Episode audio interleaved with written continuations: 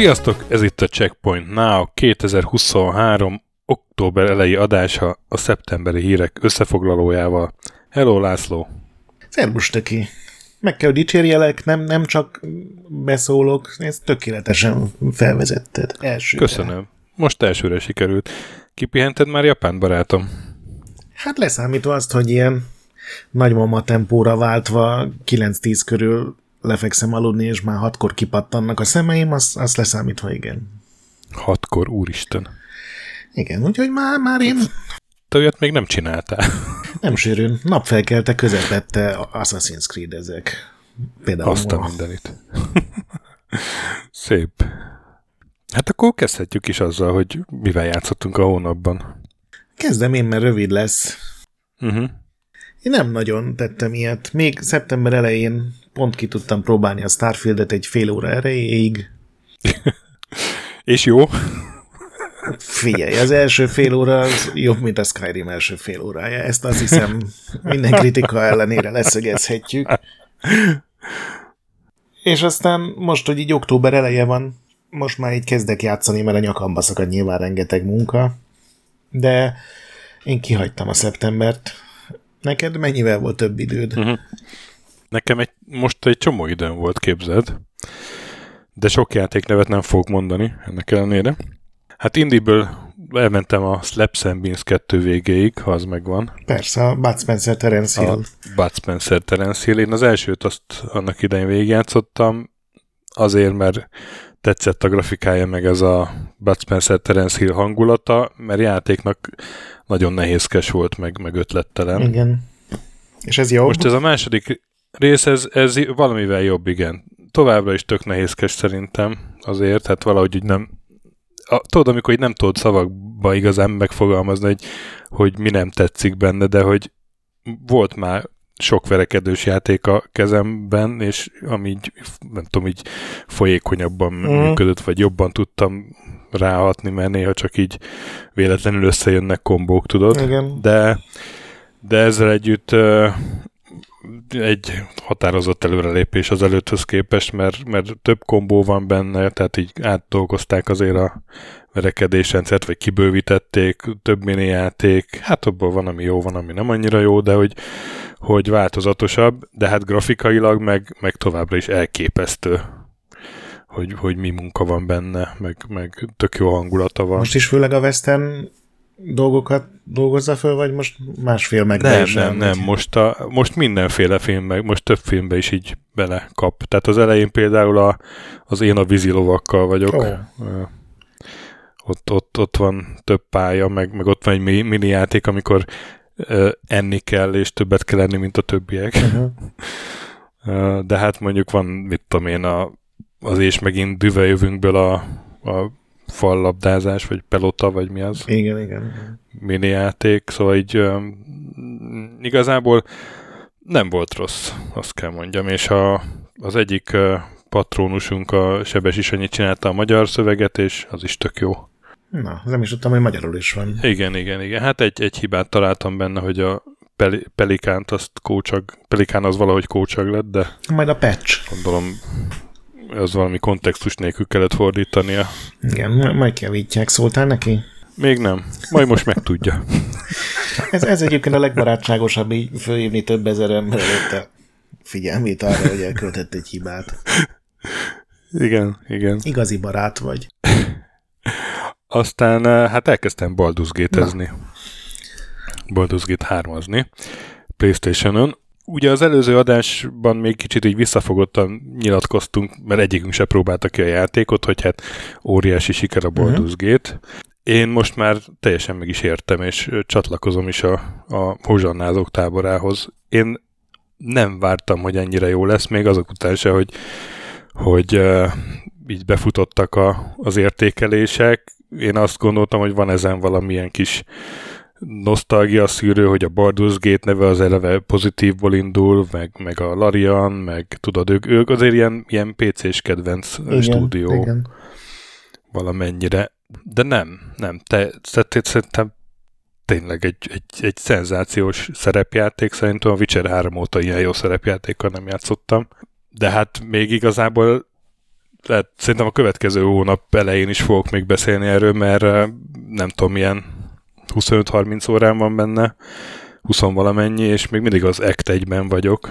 Mm. Ugye három Act van. Szóval még sehol nem vagyok benne, de, de már olyanokat produkált a, a csapatom, hogy meg olyan választási lehetőségek elé kerültem, ami, ami teljesen lenyűgözött. Eszembe jutottam Mass Effect is, nem tudom, emlékszel-e, már nem tudom melyik adásban volt, hogy Mass Effect-et dicsérgettük, és akkor mondtad, hogy hú, de jó lenne egy ilyen mhm. fantasybe. Uh-huh. És kicsi, kicsit ez, ez, ez olyasmi, mintha így a, a, a jó, jó öreg BioWare-es, tehát a, amikor, mintha a BioWare fénykorából ezek a választást adó játékok, hát ugye főleg a Mass Effect trilógia, mintha, mintha annak a, az ízét érezném, de ugyanakkor meg benne van teljesen a, Baldur's Gate-es feeling. Nem emlékeztet a Baldur's Gate 1-2-re ugyanakkor, ugye eleve más is a harcrendszere, teljesen körökre osztott, nincs ez a, a real time, uh-huh. és mhm. akkor bármikor megállíthatod, mint ami a nagy dobása volt a Baldur's Gate-nek. De a, a, a hangulata, hogy megy együtt egy csapat, és irányítod, és ők valamennyire reagálnak is egymásra, és itt nagyon sokat reagálnak, és tök jó reagálnak, az egészen elképesztő, és uh, megvan az az érzés is benne, hogy egy, egy szerepjáték partit tolsz. Akár egyedül, mint, mint kalandmester, vagy nem tudom, de hogy nem uh, enged annyira elmerülni a, a sztoriban, meg a világában. Kicsit így, így felülről ja, nézed az értem, egészet, nem, mint aha. a kalandmester. De ezt így bele is, bele is állnak, be is, be is vállalják, például azzal, hogy, hogy minden egyes ilyen mentődobást azt látsz, hogy a 20 oldalú pörög, és, és milyen módosítókkal uh-huh. pörög, tehát ott az arcot batolja a 20 oldalút, de, de hát nem tudom, olyan teljesen visszajön az a szerepjátékos izgalom, hogy úristen, csak most ne dobjak egyest, meg fú, 12-est kell dobnom a 20 oldalúval, és van rá mínusz kettő módosítom, jaj, jaj, meg lesz ez. Uh-huh meg amikor dobsz egy 20-ast, az, az milyen katartikus élmény tud lenni, hogyha megfelelő pillanatban dobod. Szóval ne, nekem teljesen visszahozott ilyen rég elfeledett uh, szerepjátékos nem is tudom, ilyen, ilyen, ilyen apró élményeket. Én, én ugye már nagyon régen, nem, évtizedek óta nem asztali szerepjátékoztam, de ez úgy, így elő tudta ezt hívni. Emellett tök jók a karakterek, nem saját karakterrel megyek, hanem az egyik előre tervezettet választottam ki, mert úgy megtetszett a háttere, meg a sztoria. Ugye hat, hat ilyen karakter közül választhatsz, vagy indítasz egy sajátot. De hát a hat karakter körül bonyolódik valamennyire a uh-huh. sztori, tehát azokkal is fogsz találkozni. És szenzációs, és így spoilerek nélkül csetelgetek haverokkal, akik már végigjátszottak, vagy épp játszanak vele, ugye ez a közösségi része is nagyon erős, hogy sokat kommunikálsz azokkal, akik ugyanez a játékkal játszanak, ez itt nagyon, nagyon megvan. És tehát úgy, hogy mondom, hogy ne spoilerez, ne spoilerez, már kiderülnek olyanok, hogy teljesen máshol végezték, mint ahol én elindultam. Tehát a karakter, akit választottam, az, az többüknél az, az nagyon hamar ki is uh-huh. hullott. És rengeteg elágazás van benne, és olyan elágazások, amik, amik tényleg így számítanak. Tehát, mint a, a Genocide dilemma ugye a Mass Effect-be. És nem, tehát a technikailag is tök jó, valamennyire szépnek is mondanám. Tök bonyolult uh, irányítása van, ugye, PC-n így, én kicsit féltem a PlayStation verziótól, mert PC-n kim van ugye egy csomó ikon, kicsit ilyen, mint a Warcraft, World of Warcraftnek az irányító felülete, Igen. picit arra emlékeztetett, hogy kiraksz egy csomó ikon, meg összes varázslat ott van. Playstation-ön meg, meg nincs szinte kezelő felület, csak oldalt a karaktereket látod, hogy hány HP-jük van, de ezzel a tárcsás módszerrel teljesen jó kezelhető kicsit így tudni kell, mi hol van, de hát az betanulod így egy-két óra alatt, hogy hol van a varázslat, meg hol mm. van a, a képesség. Tök jól megvalósít egy csomó mindent a D&D szabályrendszerből. Által egy csomót tanultam ugye a D&D nem tudom, ötödik kiadásáról, vagy melyik Igen, van benne. Szóval, szóval én, én egészen le vagyok nyűgözve, és hát hallgattam a konnektorosokat, ott már többen is többféleképpen végigjátszották, és ugye ott van benne ez, hogy, hogy kóba is tolhatod, és a Devla, meg, meg három haverja az, az úgy tolta végig, hogy négy, négyen irányítottak négy karaktert, és, és tehát így szuperlatívuszokban beszélt róla is, hogy, hogy ilyen, ilyen élménye régen volt.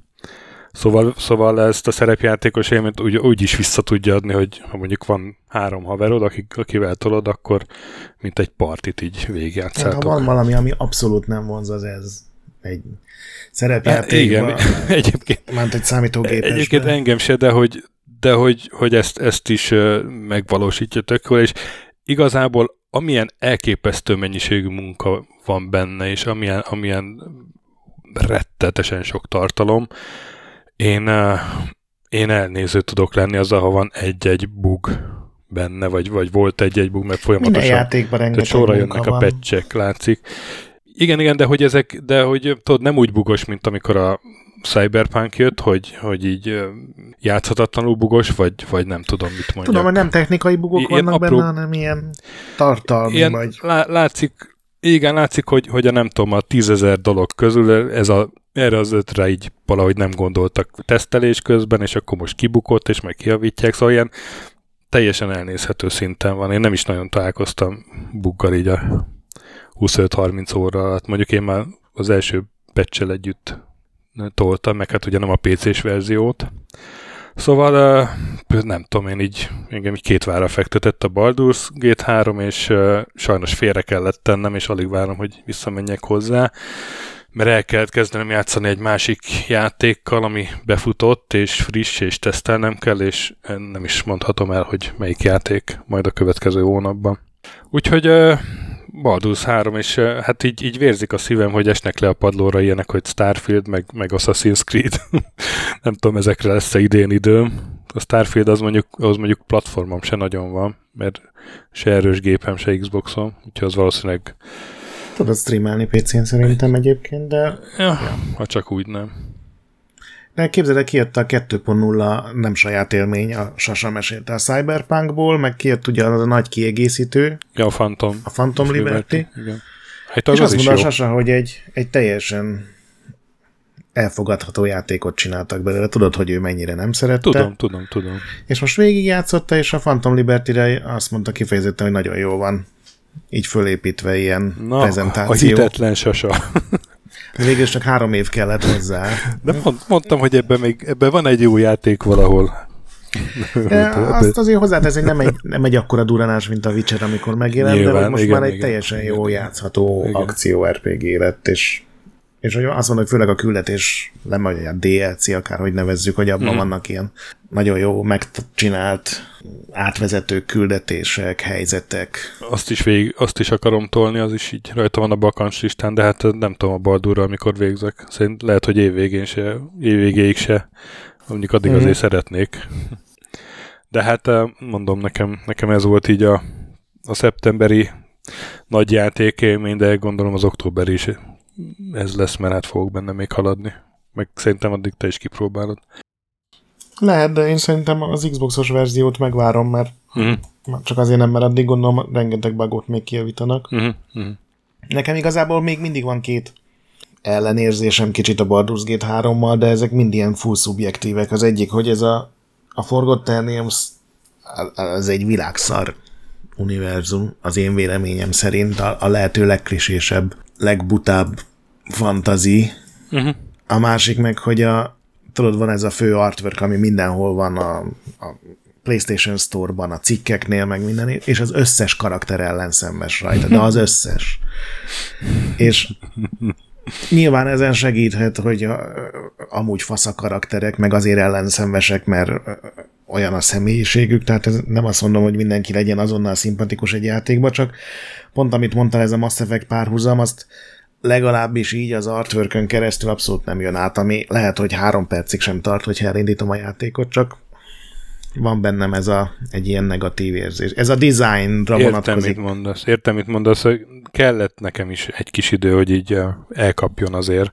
Tehát az első egy-két óra az így úgy telt, hogy ugye ott még nem nagyon történik semmi, meg még nem látod át, hogy mik az erővonalak nagyjából, vagy még, mondjuk szerintem még most se látom át ennyi idő után, de, de hogy ott, ott, ott így nem voltam különösebben lenyűgözve, és így fokozatosan így óráról órára nőtt a lelkesedésem, és szerintem ez Ezt egy, jó hallani. ez egy olyan játék, hogy, hogy az elején így tehát nem az, hogy van egy szar rész, amin túl kell lenni, hanem egyszerűen még nem bontakozik ki. Tehát az, szerintem tök erős az eleje, ahogy nyit egyébként, de, de még így nézett, hogy hát azért ez a grafika, ez ennél láttam szebbe, tudod, így, így még így Uh-huh.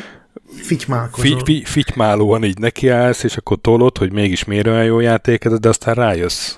És, és lehet, tehát lehet, hogy mondjuk a Mass Effect-ben tényleg voltak erősebb karakterek, ott, ott valahogy jobban figyeltek arra, de itt meg nem tudom, Hát amit, kevesebb is volt, tehát gondolom, hogy lehetett jobban igen, igen, meg amit, amit, amit kihoznak a Forgotten realms ami nekem, nekem se a kedvencem amúgy, tehát tényleg egy ilyen tök klisés világ, és, és amikor volt Forgotten Realms szabálykönyvem, első dolgom volt, hogy elcseréljem Dark Sun-ra.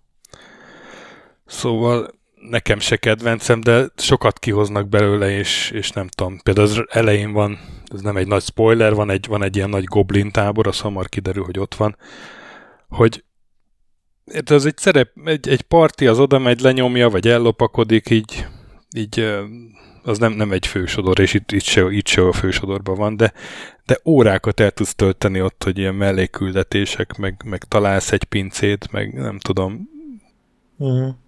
és akkor többféleképpen meg lehet oldani.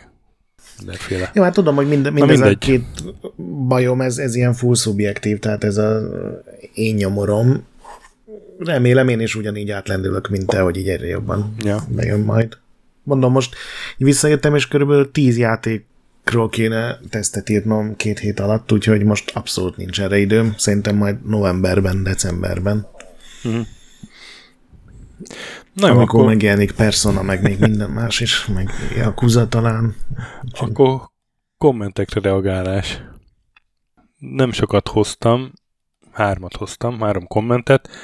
Az egyik, az azt írta, illetve többen is írták Facebookon, hogy a Gran Turismo film kapcsán eh, azt mondja, hogy felhozom, hogy checkpointban gyakorlatilag minden műfajt érintettetek már kivéve az autós játékokat, legyen az akár árkád, akár szimulátorosabb vonulat. Most megígérem, hogy, hogy lesz, ha nem ebben az évadban, mert most azért október van, a következőben lesz autós játékos adás. Ugye itt, itt főleg az a gondunk, hogy egyikünk se nagy autós játékos, meg úgy vendéget se tudtunk hirtelen szerezni, de ajánlkoztak is többen vendégnek, úgyhogy, úgyhogy szerint lesz ilyen adás. Aztán a Warhawk javított ki minket Discordon, hogy az Atari VCS valahogy azt mondtuk, hogy nem jelent, meg se jelent, annyira bukás volt, hogy de megjelent, kereskedelmi forgalomba került, de teljesen érthető, ha azt hittétek, hogy megjelenés előtt megdöglött, ezt írta. Uh-huh. És te kaptál még egy olyan kommentet a Tokyo Game Show adás alatt, hogy nagyon szívesen meghallgatnék egyszer egy olyan checkpointot, ahol Gret Hunter S. Thompson módjára rommá meszkalinozva tudósít a Tokyo Game Show-ról. Hát uh, László, erre van igény jövőre. Próbálom elképzelni, hogy ott az udvarias beengedő emberek mit szólnának egy ilyen látványhoz.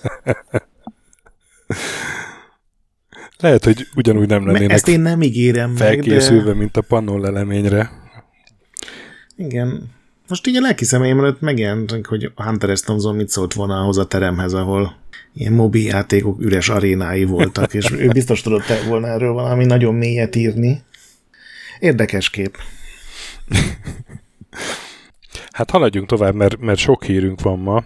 Mut, mutka azon viccelődtem, hogy vajon két óra alatt maradunk-e, hát most tudom, hogy három óra alatt maradunk-e, de azért csak-csak, mert hát van mindenféle történés, visszajöttek a CEO-k nyári szünetről, és beindultak, több cégnél is. Úgyhogy van is egyértelmű aktuális havi főtémánk, hát egy, egy szép hátraarc a Unity környékén, illetve hát egy óriási balhé. Hogyan rombolj le mindent, amit felépítettél az elmúlt tíz évben egy seggfej vezérigazgatónak köszönhetően? Igen, igen, vagy hát, hogy a prezentációban első helyen lesz. Vagy kapitalista elvek mentén irányítani a céget, az nem mindig jó ötlet. Tehát ez a, amikor a, a profit felülír mindent, az, az igen, de ez nem az is csak a sima, tehát ez amikor a, a sima profit nem elég, hanem a háromszámjegyű profit kell. Figyelj, ez... ebben nem tudom, ezt így könnyen mondjuk, de azért nem látunk bele, hogy mennyi költség egy ilyen Unity-t fenntartani, meg tehát biztos ott is emelkednek a költségek, és nem, ugye lesz még ilyen hírünk, hogy, hogy a játékfejlesztésbe is ugye van, aki már árat milliárdokért vásárolt cégeket. De hogy, de hogy igen, tehát ez, ez, hogy ugye ez egy éve volt valamelyik adásba téma, hogy az Iron Source-ot megvették egy ilyen mobil monetizációs nem tudom, hát platform a cég. A Veta Design. Meg a Vetát, de hogy a Vetát azt valami, nem tudom, 1,6 milliárdért, de ezt a Iron Source meg valami több mint 4 milliárdért, ott, ott nem is értettük azt, hogy miért ilyen magas. De hogy igen, tehát hogy túlköltekezünk, aztán meg izé, ajaj, futunk a profit után, így értem. Igen, szerintem mielőtt elkezdünk, hogy mi a balhé, így röviden így, így összefoglalnám, hogy eddig hogy működött a Unity, nem feltétlenül ilyen sok-sok számmal, de ugye a Unity az egy ilyen teljesen általános játékfejlesztési engine, eredetileg úgy indult, hogy inkább 2 játékokra jó, de már nagyon régen ugye a Unity 3D-s játékokat mozgat. Igen, ezt 2005-ben mutatták be az Apple-nek a konferenciáján. Eredetileg ugye Macintosra szánták. Igen, és aztán az évek során egyre többet tudott, egyre több platformra ment, és gyakorlatilag ma a a nem csúcs kategóriás játékoknak mondjuk így ilyen, ez talán rossz indulatú, de valahol igaz, motorja, vannak vele komoly gondok, viszont minden platformot, ami ma releváns támogat, 2D-t, 3D-t, régi megoldásokat, új megoldásokat meg lehet vele csinálni, van hozzá egy beépített uh, asset store, tehát hogyha nem tudom, uh, tűzeffektekre vágynál, vagy mm. középkori házaknak a modelljeit vennéd, meg ezt meg tudod tenni a magából az engine-ből, vagy hát az engine portálból. Így akár egyetlen egy fős fejlesztő csapatok is tudnak játékokat csinálni, és amikor mondtam, hogy ez főleg a kisebb játékokra vonatkozik, természetesen vannak kivételek, a Nintendo például több Pokémon játékhoz használta, de a, a MiHoYo-nak a, ugye a Genshin Impact meg van ez az új vonatos játék, már nem is tudom mi a neve, az is Unity-vel készül, Disney játékok is készülnek vele, és rengeteg-rengeteg sikeres indie játék, plusz a mobiltelefonos játékoknak egy, egy, egy óriási Igen. része. Tehát ez ilyen... Pár nevet én is kiírtam, hogy például a Hearthstone, ugye a Blizzardnak a kártyás játéka, a Disco Elysium, a Cuphead, az Ori sorozat, meg a Pillars of Eternity sorozat, ez mind Unity-vel készült. Igen, tehát ezek a nagyobb játékok, és szinte végtelen mennyiségű indicucca készül ezzel, és ez a mondjuk egy hónappal ezelőttig úgy működött, hogy négy szintje volt a Unity-nek, a felhasználók oldaláról. Volt egy teljesen ingyenes, ezt használta a Unity használók körülbelül 80%-a, iskolákban ezt oktatták, tanfolyamokon ezt használták meg, hogyha csak ki akartad próbálni, mm. hogy á, Unity, hallottam róla, csinálok valamit magam szórakoztatására, akkor ez a Unity Free. Aztán volt egy olyan szint, ami addig tudtál használni, ez egy ilyen nagyon alacsony előfizetés, azt hiszem évente 400 dollár volt, amit akkor tudtál használni, hogyha a bevételeid, amit ugye a Unity modros játékokkal csináltál, nem érték el a 200 ezer dollárt, egy évben, és volt két uh, már komolyabb fejlesztő csapatoknak szánt verzió, és amik aztán ugye ez a Pro meg az Enterprise a ilyen egy millió dollár meg az a fölötti már ilyen ténylegesen hmm. nagy komoly cégek, és mindegyik éves előfizetési rendszert használt, és gyakorlatilag, hogyha pénzt csináltál vele, akkor, vagy minél több pénzt csináltál vele, annál drágább előfizetési rendszerre kellett váltanod, ez volt az ő bevételi rendszerük, és És ugye a John Riccitello által irányított Unity, ő volt ugye az, aki teljesen komolyan és nem csak poénból felvetette, hogy mi lenne, hogyha a Battlefieldben minden egyes fegyver újra törtésért lehetne pénzt kérni. Előtted az egyik triviámat. Ó, ne haragudj. Csak ez annyiszor előjött vele kapcsolatban, ugye ő, ő volt ennek az arca még akkor is, hogyha nem ő jelentette be meg, nem ő nyilatkozgatott, de mindenki tudta, hogy ez az ő agyából pattan ki. Ő ugye az IE legrosszabb korszakának volt. Az de ezt, ezt, nagyon... ezt, ezt, ő nyilatkozta. Majd a, mondom akkor a szó szerinti idézetet, hogyha odaérünk. Jó. Ezt igen, csak hogy most ez a Unity-s ja, ja, igen, ő igen. a vezérigazgató, nem ő volt előtérbe tolva. Igen. Valószínűleg azért, mert mindenki tudta, hogy ennek nagyon negatív reakciói lesznek, de így, ami kikerültek a Unity-tól az alapján ő volt az, aki mindenen átgázolva azt mondta, hogy ezt meg kell lépni, és akkor szerintem mondjad te, hogy mi volt az az első bejelentés? Hát ez szeptember közepén volt, 12-én vagy 13-án, amikor ez robbant, amikor ö, kaptak egy értesítést a fejlesztők arról, hogy, hogy akkor jövőben hogyan változik meg konkrétan 2024. január 1-től a, az árazás, és hát a, a központi gondolat az volt ebbe a változásban, hogy egy adott szint felett külön pénzt kell fizetni a telepítések után. Tehát nem csak azután szednének pénzt a fejlesztőktől, hogy, hogy használják a Unity-t, meg hogy hány példányt adtak a játékukból, hanem minden egyes telepítés és akár újra telepítés után fizetni kellene. Ez volt a kezdet, ahonnan kiindultunk, vagy ami, ami még mindenféle magyarázkodás nélkül így, így megérkezett a fejlesztőköz, és akkor a legolcsóbb, ugye ez a Unity Personal meg plusz csomagoknál ott azt jelentette, hogy 200 ezer dolláros bevétel vagy 200 ezer telepítés után lépett volna ez életbe, ami mondjuk azért nem, nem túl sok, mondjuk tehát ha sikeres lesz a játékod, akkor, akkor ugye ez hamar életbe tud lépni egy indie játéknál is.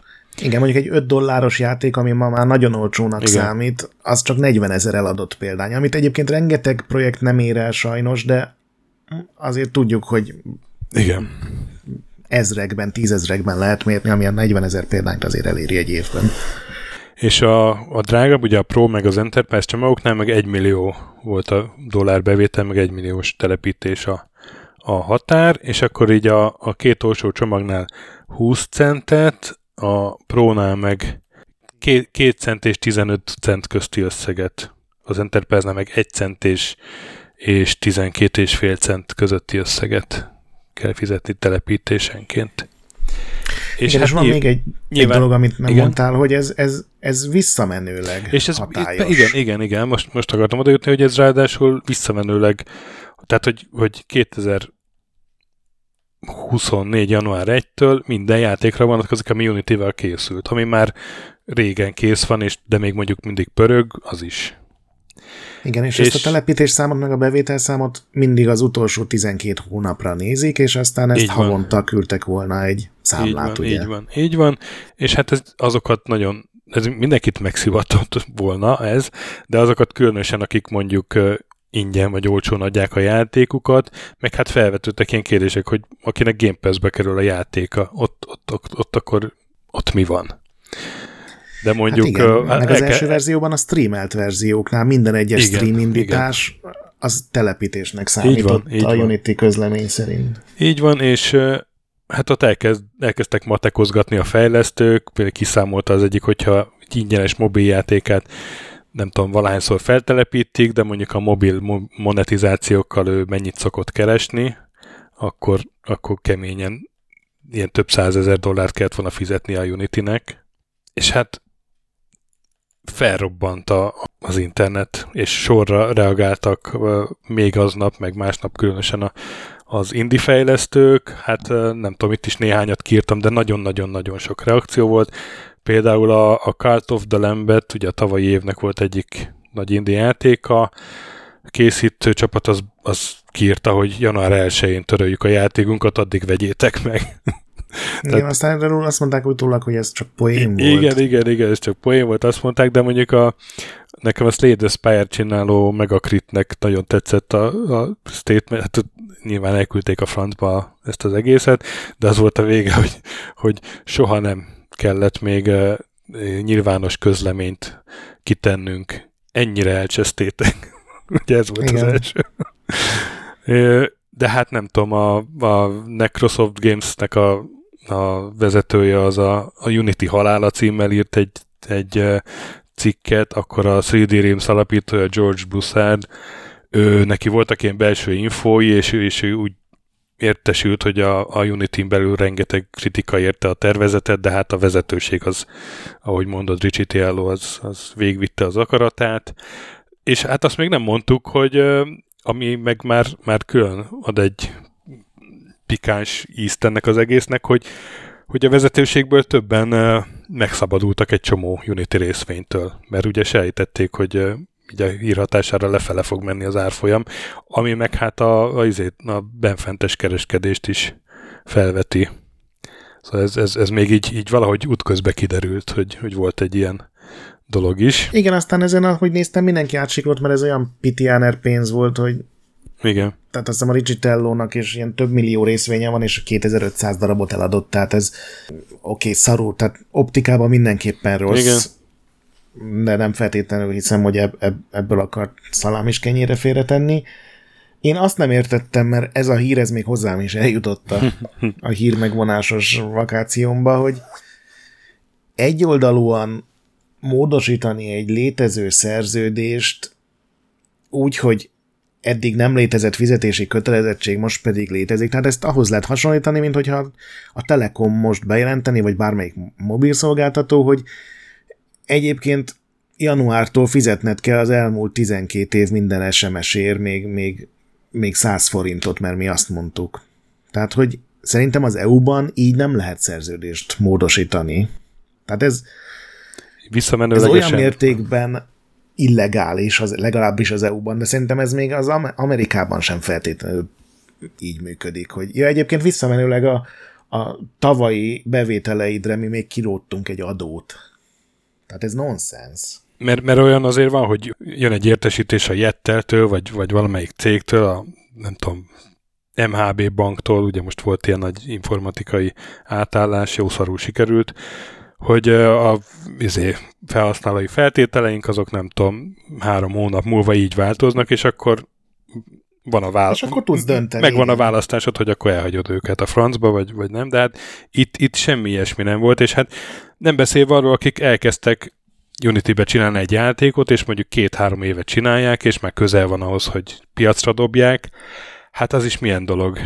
Ugye ott, ott, ott nem tudom, valahogy a, a, a Unity motor választása tűnik visszamenőlegesen egy ilyen teljesen rossz ötletnek. Hát igen, de ez, ez de, amit csak akkor utólag rossz ötlet, igen, igen, mert, igen, mert pontosan. ez abszolút semmi nem mutatott erre. Igazából még az is fölmerült egy csomó emberben most, hogy hogy lehet az, hogy csak ezek az engine azok, amik részesedést követ. Mert az, hogy a Unity amúgy szeretne részesülni az vele készült játékok uh-huh. profitjából, az önmagában olyan sok embert nem borított volna ki. Ugye az Epicnek is ilyesmi rendszere van, hogy azt hiszem egy millió dollárig ott ingyen tudod használni, de hogyha túllépett, tehát tényleg egy átütő nagy sikerjátékod van, akkor ők is kapnak valami százalékot. Meg ez így teljesen általános. A módszer, meg a, az arrogancia, meg, meg a nyilvánvaló illegalitás szerintem az, ami ennyi embert kiborított. Plusz ez, hogy visszamenőleg a régebbi játékaidra is, amit Egyébként már lehet, hogy már már le is vettél a, a nem tudom, az App Store-ból, mert, mert már nem akartál vele foglalkozni, hogy, hogy ez volt egy ennyire szörnyű, és aztán jött a következő pofon még aznap, amikor valaki megkérdezte tőlük Twitteren, hogy figyelj srácok, hogy fogjátok ti ellenőrizni a telepítések számát, hogy ez, ez érdekelne? Igen, és akkor és kiderült, hogy egy külső. Egy közelebbről nem részletezett algoritmusunk. Algoritmus, tehát egy, egy, egy valaki által csinált program, amit ők használnak. De ugye, amit ők elfogadnak Amit ők elfogadnak, így van, és de üzleti titok, hogy ez melyik. Igen, nem, nem, nem mondanak erről a semmit, abszolút nem árulnak erről a olyan dolgokat, hogy mondjuk hogy működik eltérő platformokon, mi van, hogyha valaki offline telepít egy játékot, mi történik akkor, hogyha ha valaki nem tudom, ír egy skriptet, és az uninstallálja, telepíti, uninstallálja, telepíti a játékot. Tehát igen, mert ugye ezzel egy... akkor kárt is lehetett volna okozni a Igen. fejlesztőknek. És nem is olyan nehezen, mert egy Persze. viszonylag kisebb programnak a letöltése, telepítése, eltávolítása az egy-két perc. írsz, tehát, írsz rá van egy valaki- botot, aztán Igen. És ugye ez, hogy, hogy van egy, egy teljesen titkos valami rendszerük, amiről semmit nem árulnak el, ami egyszerre működik minden platformon, és, és offline is, és azt ők hivatalosnak fogadják el, és azzal szemben nem lehet vitatkozni, akár tényekkel sem, hiszen a fejlesztő jobban tudja, hogy hány darab Apple Store letöltése volt, mint egy random algoritmus, amit vagy elfogadunk, vagy nem. Úgyhogy ez tényleg, ahogy mondod, ez iszonyatosan nagyot robban. Tehát aznap én akárhol néztem, így erről szólt minden. És ezt okosan sikerült a Tokyo Game Show elé időzíteni egyébként egy héttel, hogy igen.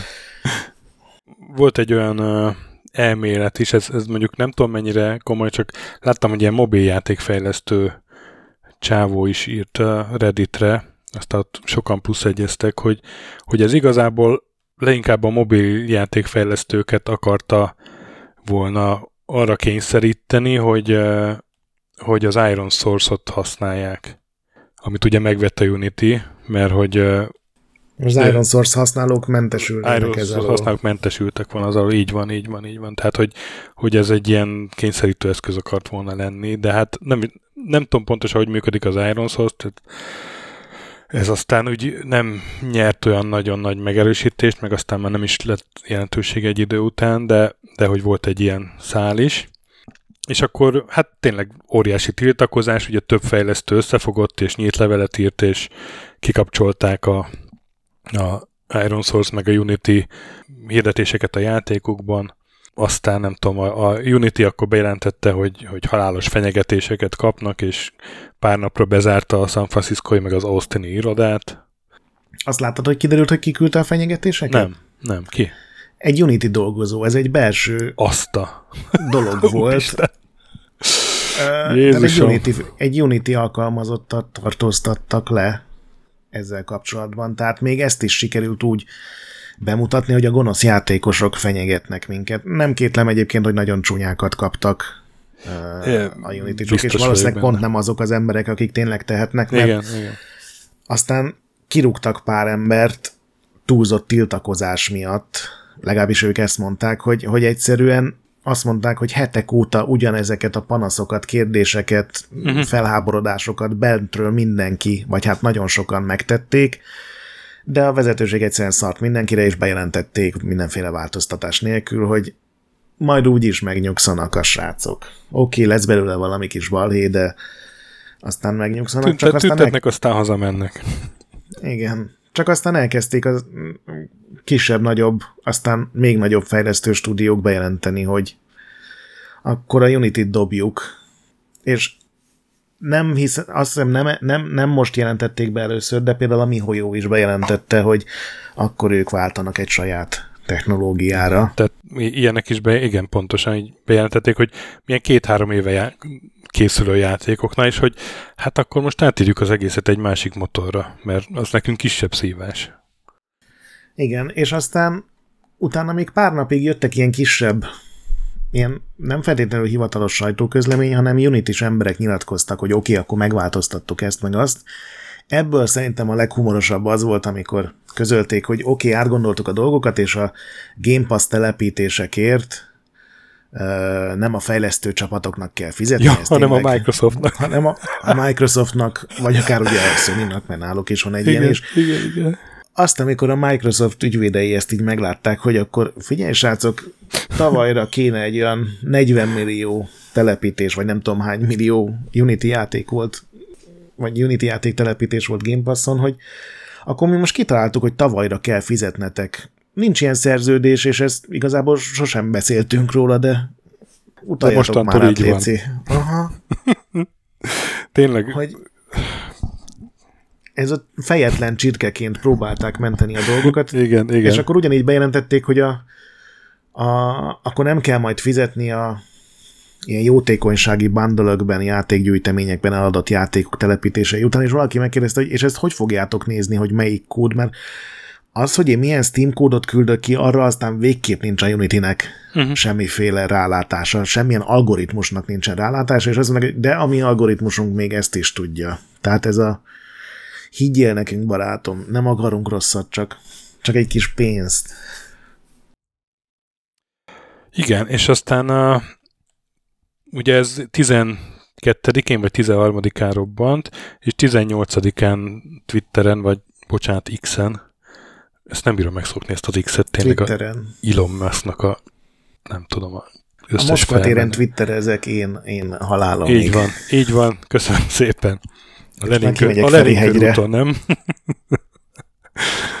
szóval Twitteren bocsánatot kért a Unity, és átgondolják a terveket, és pár napon belül frissíteni fogják a szabályzatot, és azt tetszett, hogy megköszönték a közösségnek a, a visszajelzéseket, de... Igen, egyébként nem bocsánatot kértek, azért kértek bocsánatot, mert sokan félreértették, amit ők szerettek volna. Ez, ez ja, még tényleg, itt, itt, még nem, itt még nem a bocsánatkérés volt, igen, ez még a 18-ai. Nagyon sajnálják, hogy sokan félreértették. Sokan, igen, a... igen, de aztán 22-én már egy, egy nagyobb visszavonulót fújtak, és ott úgy kezdődik, hogy a Mark Witten, a, a Unity Create-nek a vezetője, őt, őt tolták oda szegényt, hogy vagy hát nem tudom, hogy szegényte, de hát ugye itt, itt valószínűleg inkább a CEO-nak kellett volna valamit írni, az úgy kezdik, hogy azzal akarom kezdeni, hogy nagyon sajnálom, többet kellett volna beszélnünk veletek, és meghallgatni a visszajelzéseiteket, mielőtt bevezetjük ezt a policit, és köszönjük a, a kemény visszajelzéseket, ez így kezdődött. Tehát itt már az egy bocsánatkéréssel indult igen, ez az egész. Igen. Még akkor is, ha mindenki tudja, hogy ez nem szívből jött, hogy köszönjük a kemény igen. visszajelzéseket, ilyet még soha senki nem mondott őszintén. Igen. Igen, és hát át, átszapták a, a díjszabást.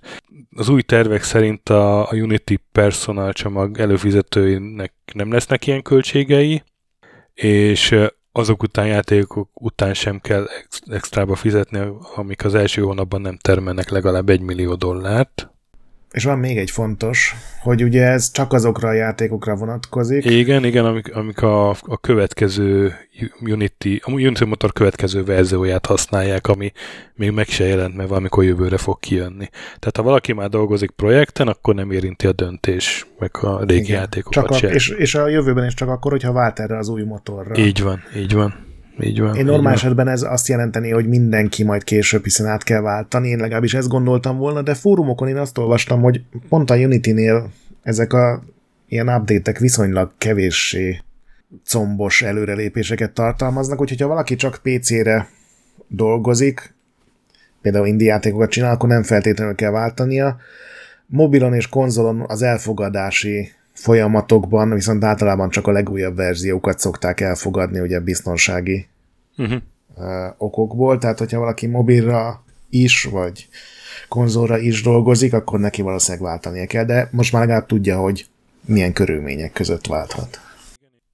Igen, és akik meg átlépik a, az egymillió dollárt, meg ugye ezt az újat használják, ott azok választhatnak, hogy, hogy vagy részesedést adnak, két és fél százalékot a bevételből, vagy, vagy annak függvényébe fizetnek, hogy hány játékos került kapcsolatba a játékukkal, tehát ez gondolom telepítés. Ami megint ugye az jelen, algoritmus. Igen, igen, az algoritmus, igen, és ezt nem konkretizálták, hogy hogyan. De hogy hát ez, ez egy nagyon-nagyon-nagyon nagy visszatáncolás.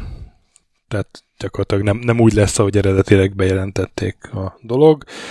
Ami hát Hát lehetne azt mondani, hogy akkor ez egy, jaj, de jó, véget ért a történet, mert hogy, hogy akkor megfutamodott a Unity a fejlesztők akarat előtt, de, de hát ez, ez, ez az egész, ez, ez milyen károkat okozott a Unity-nek, mint brandnek, vagy milyen bizalomvesztés van most a fejlesztőkben, az, az elképzelni se tudom nagyon durvának tűnik ez, és De ugye, eléggé visszahozhatatlannak. Igen, igen, és ez volt az a platform, ami, ami úgy indult, hogy demokratizálja a játékfejlesztést, és ha nincsen elég erőforrásod, csak egy jó ötleted, akkor is izé nekiállhatsz fejleszteni, mert itt a Unity. Igen. És egyébként ez tényleg működött, ahogy beszéltünk igen, róla. Igen, több, igen, több százezer játék volt Unity-vel, hogyha a mobilosokat is beleszámítjuk, és nagyon nagy részük tényleg egyfős fejlesztés hát ugye nagyon a nagy nevek közül, akik ugye meg tudják tenni, hogy saját engine írnak, mm. vagy váltanak egy másikra, és ezt kiegészítik az általuk szükségesnek talált plusz dolgokkal, ők nyilván nem fognak visszatáncolni, és szerintem a, a nagy kiadóknak is ezentúl más lesz ez a hozzáállása. Tehát például a Microsoft ezek után, hogy így, így, így valaki oda ment Twitterre, a Unity Twitter, és azt mondta, hogy majd a Microsoft fizet a Game Pass után nekünk, az tehát én nem hiszem el, hogy ott ez nem okoz ilyen hosszabb távú fenntartásokat. Igen, én, én valahol, azt, valahol azt is olvastam, hogy, hogy az is elképzelhető, hogy meg fogja kérdezni a Microsoft a Game Pass-be kerülő játékoknál, hogy milyen motorral készül ugye előre. Egy kiadó Jutatja. volt, aki a balhé másnapján, a, a Devolver, ugye ők egy indie Devolver, kiadó, akik, tényleg, tényleg. akik az, akiknél igen. ez be is került. Tehát igen, igen, igen. Amikor igen. pitchelsz nekik egy programot, akkor már az engine-t is bele kell írni, ami egyébként számomra furcsa, hogy eddig nem volt benne, de most ezt igen, így célzottan nem Az volt az a Devolver, így van, így van, így van, így van.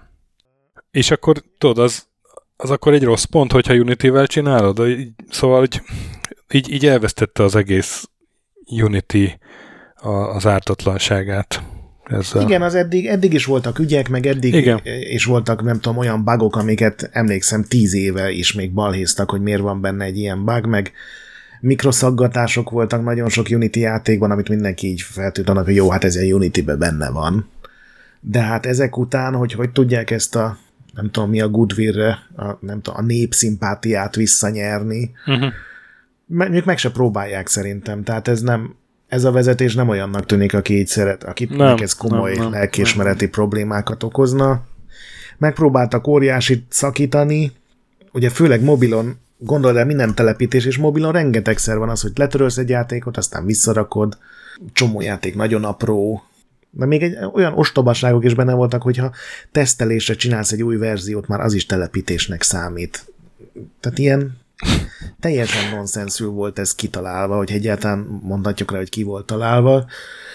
És szerintem még azt sem lehet elmondani, pont amiatt, amit most beszéltünk, hogy mekkora óriási nagy törés lett a Unity meg a felhasználók között, hogy ezt azért találták így ki, hogy mindenki örüljön annak, hogy ó, csak két és fél százalékot kell fizetni. Uh-huh. Mert szerintem azt lehetett volna úgy tálalni, ezt a végeredményt, ami most így ki lett harcolva mondjuk így, hogy a, azt mindenki elfogadja, hogy oké, okay, jövőre mm. lehet választani, hogy két és fél százalék, vagy a telepítések száma után kinek ahogy olcsóbb, és akkor abszolút senki nem balhézott volna, most pedig ugye mindenki előszette ezt a Godot nevű másik engine-t, ami hasonlóképpen készül, csak talán kisebb büdzsével, mint ahogy a Unity annó elindult. Ők most ott tartanak, szerintem a Unity ilyen ja, tíz hát, éve tartott. Ha van, nyer, ha van nyertes ennek az egész balhénak, akkor ez a Godó. Igen. Hát ott még főleg kétdés játékokra működik jól, 3 d is lehet már vele csinálni, de azok azért még nincsenek azon a szinten. Tehát egy, uh-huh. még egy Hearthstone se lehetne vele valószínűleg ugyanúgy igen, létrehozni, igen. pedig ugye azért az nem volt a, a legkeményebb 3 d grafika. De igen, ahogy mondod, ha ennek van valami jó kimenetele, akkor hogy a Godó fejlesztése valószínűleg most sokkal jobban megindul. Ott szerintem három év múlva megpróbálnak legalább PC-s körökben egy ilyen alternatívát kínálni. Uh-huh. Úgyhogy Igen, ez nem volt hát egy ez, szép sztori. Nem, ez nagyon szomorú, amikor van egy alapvetően jó ügy, vagy jó termék, és akkor uh, történik valami, ami oké, okay, hogy nem történt meg, de hogy ja srácok, ti ilyenre is képesek vagytok, vagy ilyen is eszetek bejut, és akkor a, elvész a bizalom. Sajnos a Igen. magyar sajtóból tudnék párhuzamot hozni, de nem fogok.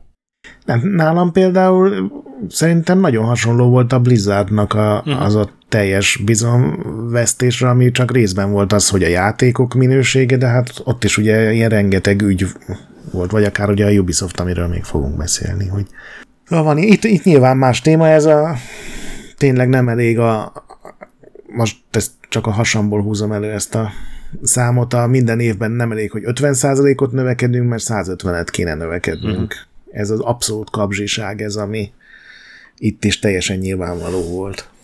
Én egyébként egy időben így bírtam a Ricitiellót, a, amikor az ilyen volt, mert mert ugye a Larry Probst után jött, és, és az, ő alatta volt az a időszak, amikor megmenekült a Brutal Legend, meg, meg kijött a Mirror's Edge, meg ilyen izé, kísérletezőbb időszaka volt az IE-nek. Én azt hittem, hogy Igen, Ez aztán azt ő fújta le. ja, ja, ja. Azt a kísérletezős időszakot nyilván az is azért, mert nem hozott el annyi pénzt, mint amennyi az Excelben volt. És aztán ő volt az, aki átterelte az iét a kötelező multiplayer, Igen, amikor már Dead Space-ben, meg Mass Effect-ben is multiplayer-t kellett rakni, meg mikrotranszakciók, meg fizethetsz azért, hogy három nappal korábban kap meg a játékot, ami most legnagyobb meglepetésemre megint visszajött. Minden nagy játéknál van egy ilyen deluxe kiadás most ezen az Tényleg. megint teljesen Tényleg. meglepődtem. Igen, igen, igen. Egy early access. Igen.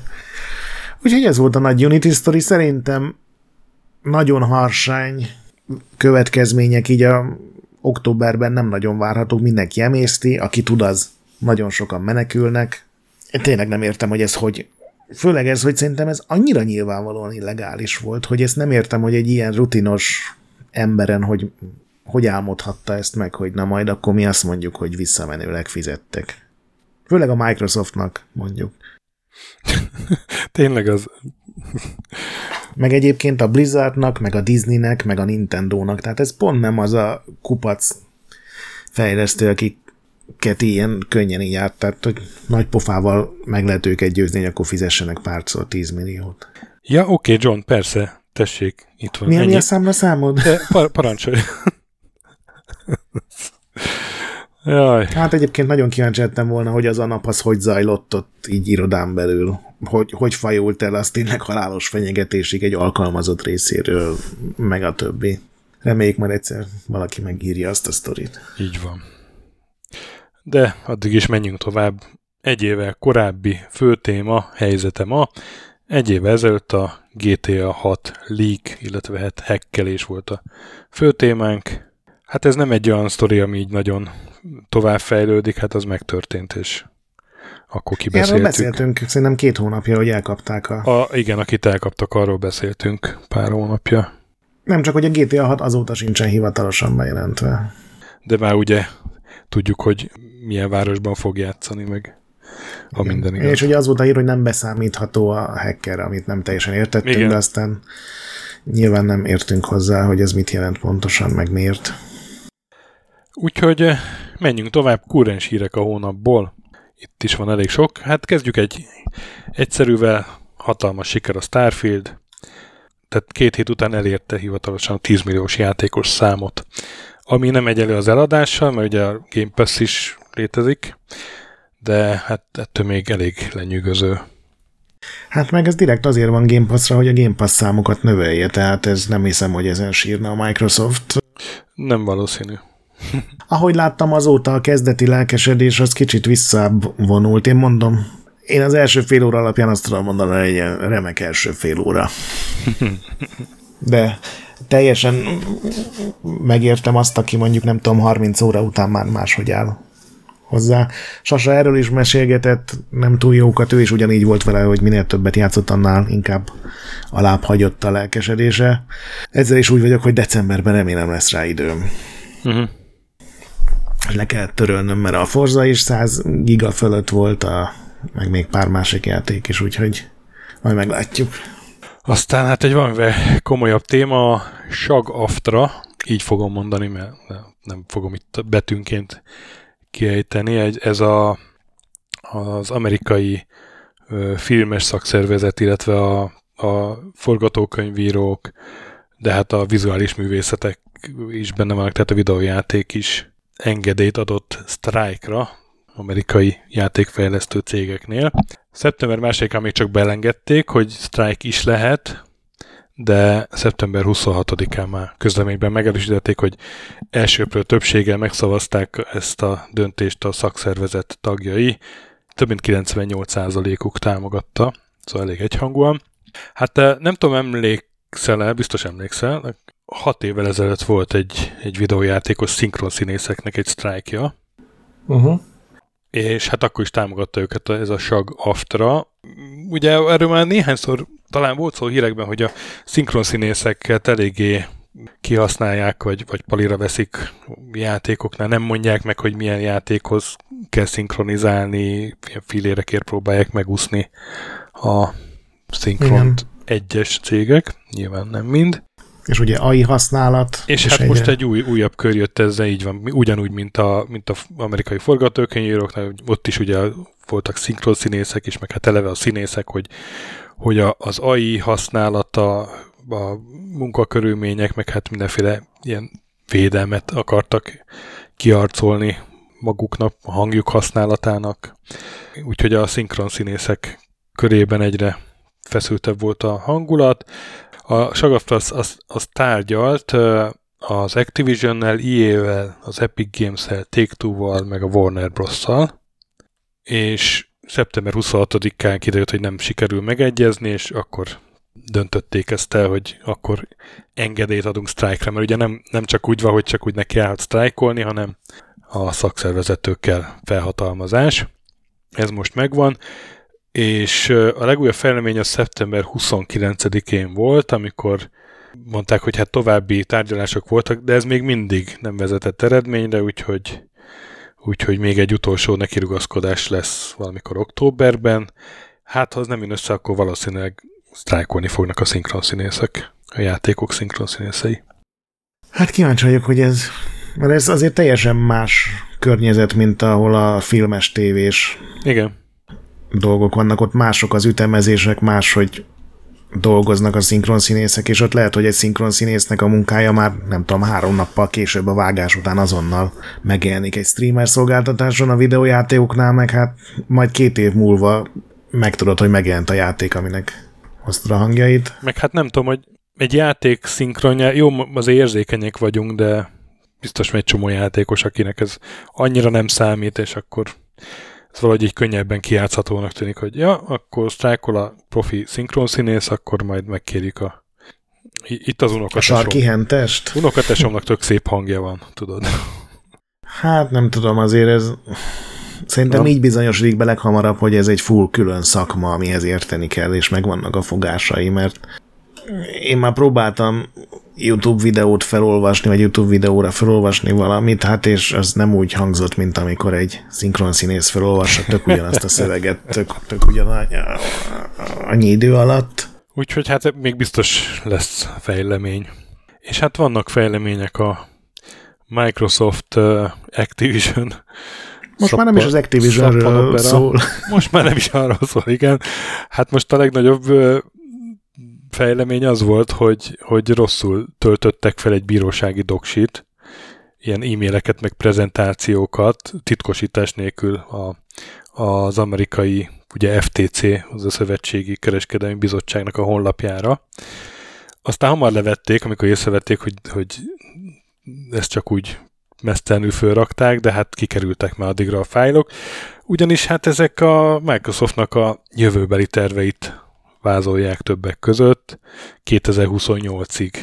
Fontos, hogy a, ezeknek a dokumentumoknak egy, egy része az még évekkel ezelőtt készült, tehát valószínűleg nem minden úgy van már, hogy ott be van írva, le van írva a kiszivárgott doksikban, meg prezikben, de ettől még érdekes.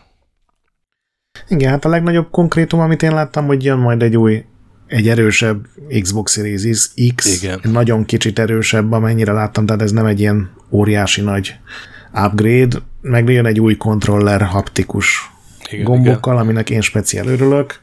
Hát úgy volt, hogy jövő nyáron bejelentik az új konzolokat, de jövő ősszel már jönnek is, májusban pedig a, az új kontroller. Igen, és ugye az új konzolról nem voltak ilyen hardware részletek, csak hogy ez már végre a felhő erejét is felhasználja, ugye ezt De, a... volt. Volt. Volt a... arról? Volt ez a, a, az X-nek a, az a henger formájú uh-huh. lesz, tehát ott még a design is átalakul, és lesz benne két terabájtos tárhely, USB-C port, ami gyorsabb Wi-Fi, és 500 dollárra lőtték be az árat. A Series S-nek az utódja, ami ott 300 dollárra lőtték be az árat, ott is nagyobb belső tárhely, ott nem tudom mekkora, meg gyorsabb wifi. A kontrollernél meg, ami, ami ugye érdekesnek tűnt, hogy egy, egy ilyen cserélhető, tölthető aksi lesz benne, hogy Nem, nem kell az egész kontrollert tölteni, hanem kiveheted az aksit belőle. Meg hát jobb haptikus visszajelzés nyilván. Sőt, egy gyorsulásmérő, aminek köszönhetően elég lesz csak felemelni a kontrollert, és már bekapcsolod az egész uh-huh. rendszert. Hát ugye a Microsoft tényleg azon reagált, hogy ezek évekkel korábbi tervek, Igen. és már nyilván egy rengeteg dolog finomult, átalakult. Hát majd meglátjuk. Gondolom az időpontok azok, amiket biztos nem fog tudni tartani semmilyen cég. 2028-ra lőtték be egyébként a következő Xbox generációt ebben a preziben. Uh-huh. Arra mondtam, hogy arról nincsenek hardveres ja, hogy arról, részletek. Ja, bocsánat, azt hittem erről a... Hogy az igazi tényleg next gen. Ja, igen, arról tényleg, arról tényleg nincsenek. Meg hát ebben a belső e-mailekben is voltak érdekes dolgok, hogy, hogy a Baldur's Gate-et azt egy ilyen másodvonalbeli stadia tölteléknek gondolták az elején. Például. Igen, meg ugye kiszivárgott a Bethesda-nak a tervezett játék felhozatala, de hát ez még egy ha jól láttam, ez egy 2019-ben született dokumentum volt. Hát igen, 2022-ben akarták kiadni a Starfield DLC-jét. Igen, úgyhogy tehát... Régi. Igen, igen, de mondjuk arra felkaptam mindenki a fejét, hogy egy új Doom játék is szerepelt a Doom Year Zero néven, meg a Dishonored 3. Igen, Ghostwire Tokyo 2. Ghostwire Tokyo 2 tényleg, meg a Fallout 3 remaster Igen. Ami így érdekesebbnek tűnt. Szóval ez valószínűleg tényleg egy évekkel ezelőtti állapot, de érdekes betekintés volt azért így is. Igen, valószínűleg volt egy nagyon szar reggele annak a segédhelyettesnek, aki föltöltötte a doksikat. Annak a tatkomnak. Igen, a helyi tatkomot akkor berendelték reggel hatkor. Nem is a főnöke, hanem a főnöke főnökének a főnöke, akkor így nyelhetett egy nagyot. Húha! Aztán hát van érdemi fejlemény is a felvásárlás ügyében. Ugye sokat beszéltünk róla, hogy már csak a brit versenyhivatal a CMA szívózott a felhőpiac miatt, és hát kiadtak egy előzetes állásfoglalást arra, hogy úgy ítélték meg, hogy a Microsoft által benyújtott módosítás az elegendő arra, hogy megkaphassák a CMA-tól az engedélyt. Ugye ez a módosítás az volt, hogy a Ubisoftnak kiadták a streaming jogokat. Igen, az Activision játékok streamelési az Activision 10 évre. streamelési jogait, így van, de hát ugye ezt visszalicenszeli majd a Microsoft valószínűleg. Valamikor októberben meg lesz a hivatalos végleges döntés is, szinte biztos, hogy ezek után, hogy akkor az egy pozitív döntés lesz, és ugye október 18 a határidő, amíg az új határidő, ugye eredetileg nyáron volt, amíg ezt a dílt le kell zárni, különben ködbér megy a Microsoft nyakára. Még az is lehet, hogy ezt sikerül megtenni. Annak ellenére, hogy a, az amerikai említett hivatal, az FTC, ők is visszajöttek a nyári szünetből, és folytatják a, a felvásárlás elleni eljárást. Ugye ott még függőben van mindenféle fellebbezés. Igen. Egy korábbi döntés megszüntetésével szemben fellebbeztek, azt hiszem, és ez csak decemberben lesz ez a bírósági meghallgatás ennek ügyében, de azt tudtam, hogy ez ettől még nem érinti a 18-ai határidőt, tehát hogy ezt nem kell megvárni vele. Nem, mert Amerikában most jelenleg független attól, hogy kepesztenek, elvileg jogerős bírósági végzés zöld arról, út, hogy, igen. igen, hogy zöld út, úgyhogy még biztos vannak mindenféle jogi megoldások, de az már csak valószínűleg ilyen utólag, hogyha lesz is belőle valami, azt így valamit utólag próbálnak meg, ami ugye sokkal-sokkal nehezebb. Közben én elnézést kérek, hogy kicsit erőtlen a hangom, én beteg vagyok, és próbálok azért így is megfelelni az elvárásoknak. Jim Ryan lelép, ez a következő breaking, amit nem láttam én jönni szeptemberben. 30 év után visszavonul a Sony Interactive Entertainment éréről, ugye ő volt a CEO-ja nek a játékos divíziónak, 94-ben csatlakozott a PlayStation európai divíziójához, és hát nagy szerepe volt annak, hogy a PlayStation az így elterjedjen, elterjedjen Európában. 2019-ben lett a a Sony Interactive Entertainment elnöke, és ő vezényelte a PlayStation 5-nek a lancsát, meg olyan stúdiókat is az ő regnálás alatt vett meg a Sony, mint a Bungie vagy a Bluepoint. Az utódját azt még nem tudni, a feladatait a Sony Group Corporation elnöke veszi át, Hiroki Totoki, tehát április 1 fog távozni a Ryan, és hát azt írta, hogy nem volt könnyű döntés, de az utóbbi időben egyre nehezebb volt megtalálni a egyensúlyt a, az otthona meg a munkája között, mert ugye, ugye a Egyesült Királyságban lakik, de ugye Amerikában kell csomót dolgoznia, úgyhogy ez a hivatalos verzió, a Phil Spencer az ugye a Evil Sasa, a Microsoftnak a fő játékos vezére. Ő megköszönte a együtt töltött éveket, a közös rivalizálást.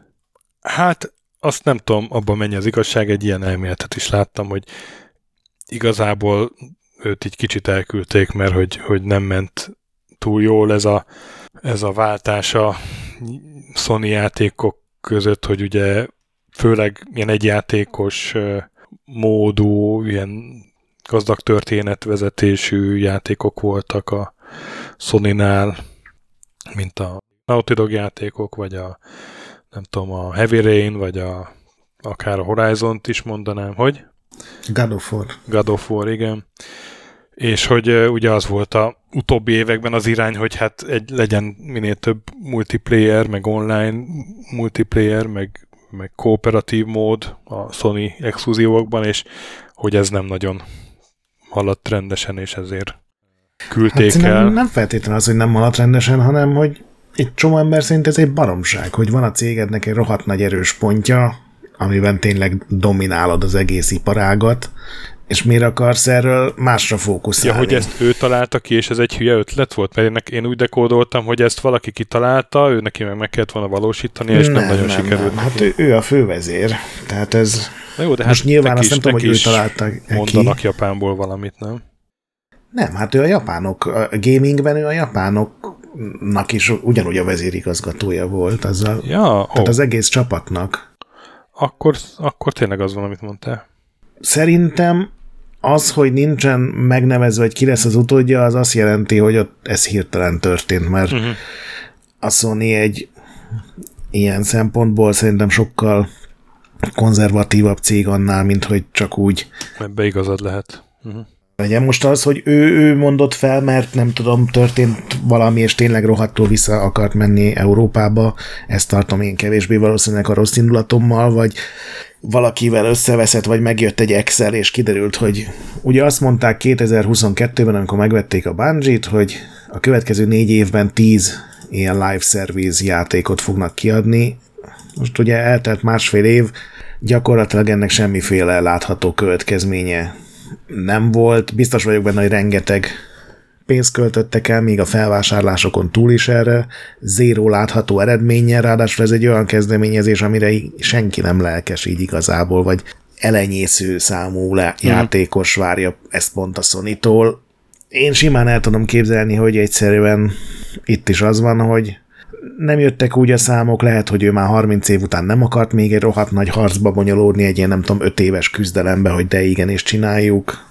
De hát ezek már csak az én ilyen gondolataim, hogy de az, hogy nincsen, nincsen fővezére, az, az, az nálam teljesen az, hogy ez egy hirtelen döntés volt, akár az ő részéről, akár más részéről. Most az, hogy hogy prezentálják, hogy nyilván ő, ő döntött úgy, hogy hazaköltözik, meg a család, meg minden ez. Ezt is el lehet hinni, biztos történt már ilyen, de azért nem hiszem, hogy ilyen vezérigazgatói szinten nagyon hirtelen. Simán, simán lehet. Ebben nem gondoltam bele, de, de tényleg fura, hogy utód nélkül jelentették ezt be. Teljesen igazad van. Aztán hát van még egy CEO, akiről beszélnünk kell, és akinek szintén én, valaha őt is kedveltem, de az utóbbi években már, már eh, inkább egy ilyen ellenszemes figurának tűnt, most pedig különösen. Ez a Yves Gilmo, a Ubisoftnak, vagy Ubisoftnak a igazgatója, akit vezérigazgatója, akit ugye már sokszor láttunk E3-okon színpadon beszélni, ilyen alacsony, kedves bácsinak tűnik, de hát eh, ugye már, már jó pár hírből kiderült, hogy nem az. Hát most több hírben is szerepelt, például ugye azzal kapcsolatban, hogy a Ubisoft megkapja Activision játékok streaming jogait, ezzel kapcsolatban nyilatkozott, és a Financial Times-nak egy interjúban így jósolgatott, hogy hát azt mondta, hogy ez, ez olyasmi lesz, mint a Netflix, hogy a Netflix is az elején egy ilyen DVD-kkel bizniszelő cég volt, aztán hogy áttért streamingre, hogy a videójátékokkal most ugyanez fog megtörténni, és hogy a Ubisoft ott lesz, amikor ez a folyamat így berobban, és a következő 5-10 évben rengeteg játékot fognak az emberek a felhőben streamen is, őt lesznek játékok, amiket egyenesen a, a felhőbe fognak gyártani, és hát azt remélik, hogy ennek a technológiának a révén a, olyan területeken is tudnak majd piacot nyerni, ahol eddig nem nagyon tudtak, például Afrikában, ahol gondolom a konzol ellátottság nem olyan jó, de mondjuk internet meg, meg valószínűleg mindenhol van. Internet van. Szóval jósolgatott, én, én nekem eszembe jutott, hogy szerintem ő mondta ugyanezeket, nyilván az afrikai piac kivételével, akkor még a 3D tévékre is, hogy hogy oké, okay, most még nem annyira, de a Ubisoft ott lesz az igen, éven, amikor igen, ez igen, berobban, igen, és, és hát, azt hiszem a VR-re nem, nem mondta ugyanezt, de hát ugye a blokklánc játékok meg Web 3-nál ugyanezt. Igen. Igen, igen, igen, igen, igen. Szóval ezek a jóslatok azért nem mindig jönnek be, ennél mondjuk nagyobb esélyt látok, hogy be fog jönni, mint a blokkláncnál. Igen, bár ő, én, ahogy én így olvastam, ő azt véli, hogy, hogy ez így mondjuk öt éven belül ez így berobban, és gyakorlatilag attól függ, hogy mennyire komolyan vesszük a Netflixes javaslatát, hogy gyakorlatilag megszűnik, a, amit ma videójátéknak nevezünk, és mindenki streamelni fog. Azt azért én nem hiszem. Ennyire hogy... azért, ennyire biztosan nem, igen. És hát ő így jósolgatott, közben meg a Ubisoftnál sorra tartóztatták le az exekutívokat, Ugye ez igazából már októberi hír, ugye most október 5-én veszük fel az adást, és az október másodikán történt, de, de hát most ezzel nem fogunk várni egy hónapot, mert hogy az történt, hogy több Ubisoft vezetőt volt Ubisoft vezető. Volt Ubisoft vezetőt, bocsánat, őrizetbe vettek.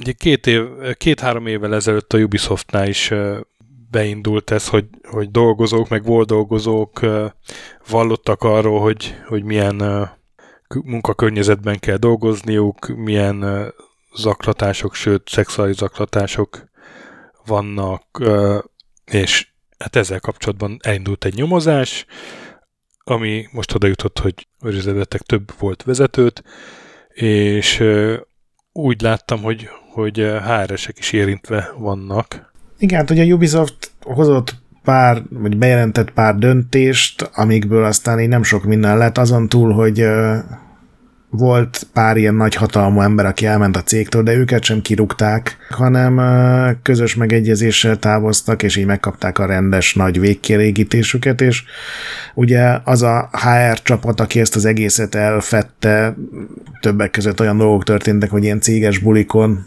ott dolgozó női fejlesztőket lefogtak, és a menedzser lesmárolta őket, miközben ők sikoltoztak, tehát elég durva sztorik buktak ki innen, és hogy a HR, ami ezt ugye elfette és eltitkolta, és nem hagyta, és inkább a panasztevőket rúgták ki, velük semmi nem történt, sőt egy csomó a vallomásokban főkolomposnak megnevezett HR-est előléptettek, és hát ugye mindenki elmondta, hogy erről a GMO testvérek ugyanúgy tudtak, mint az összes céges vezető, és szartak rá, és most két év telt el, és egy francia ilyen érdekvédő szervezet hatására most nem letartóztatták őket, ez valami, ha jól olvastam, valami speciális francia fogalom, hogy két napig tudják őket egy rendőrőrsön.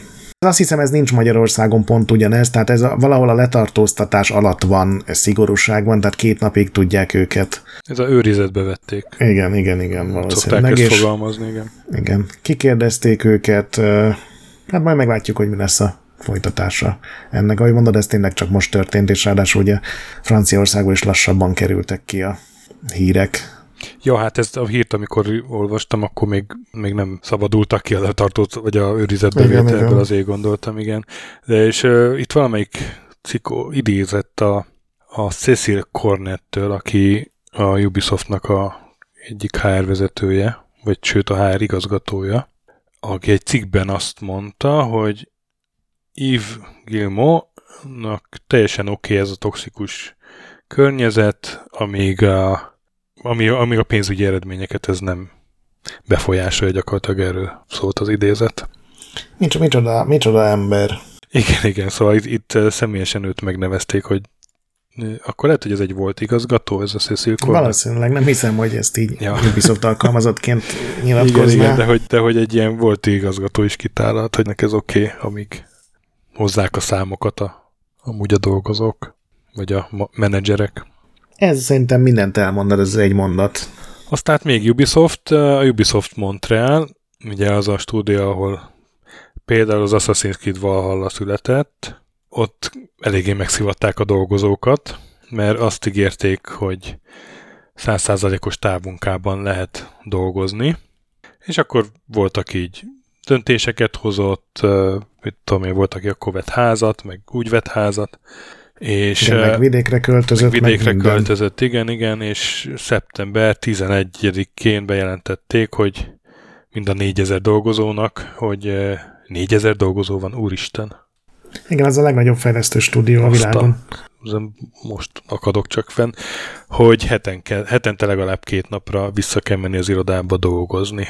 Igen, és ez kötelező, semmiféle kifogás nem fogadnak el, legfeljebb orvosi átmeneti dolgokat. Ezt ugye 2021. júniusban jelentették be, tehát a Covid alatt, de azért az első Covid hullámok után. És de akkor úgy jelentették be, hogy, hogy ez a jövőre vonatkozik, tehát hogy, hogy igen, hogy ez egy pozitív tapasztalat volt pontosan a távmunka, és hogy akkor mostantól erre lesz lehetőség. Igen, és ez írásba lett adva elvileg, tehát itt is várhatók perek szerintem. Simán, simán lehet. És uh, úgy nem, egyre úgy tűnt, hogy nem nagyon enged ebből a, a Ubisoft, tehát arra bátorítottak mindenkit, hogy beszéljenek a közvetlen felettesükkel, találjanak megoldást, de hát a... De hát csak egy megoldás van. Egy, tehát... Igen, tehát két napra be kell jönni minden héten. Beszélj a feletteseddel, és találjátok meg azt a megoldást, hogy bejössz hetente két napra, jó?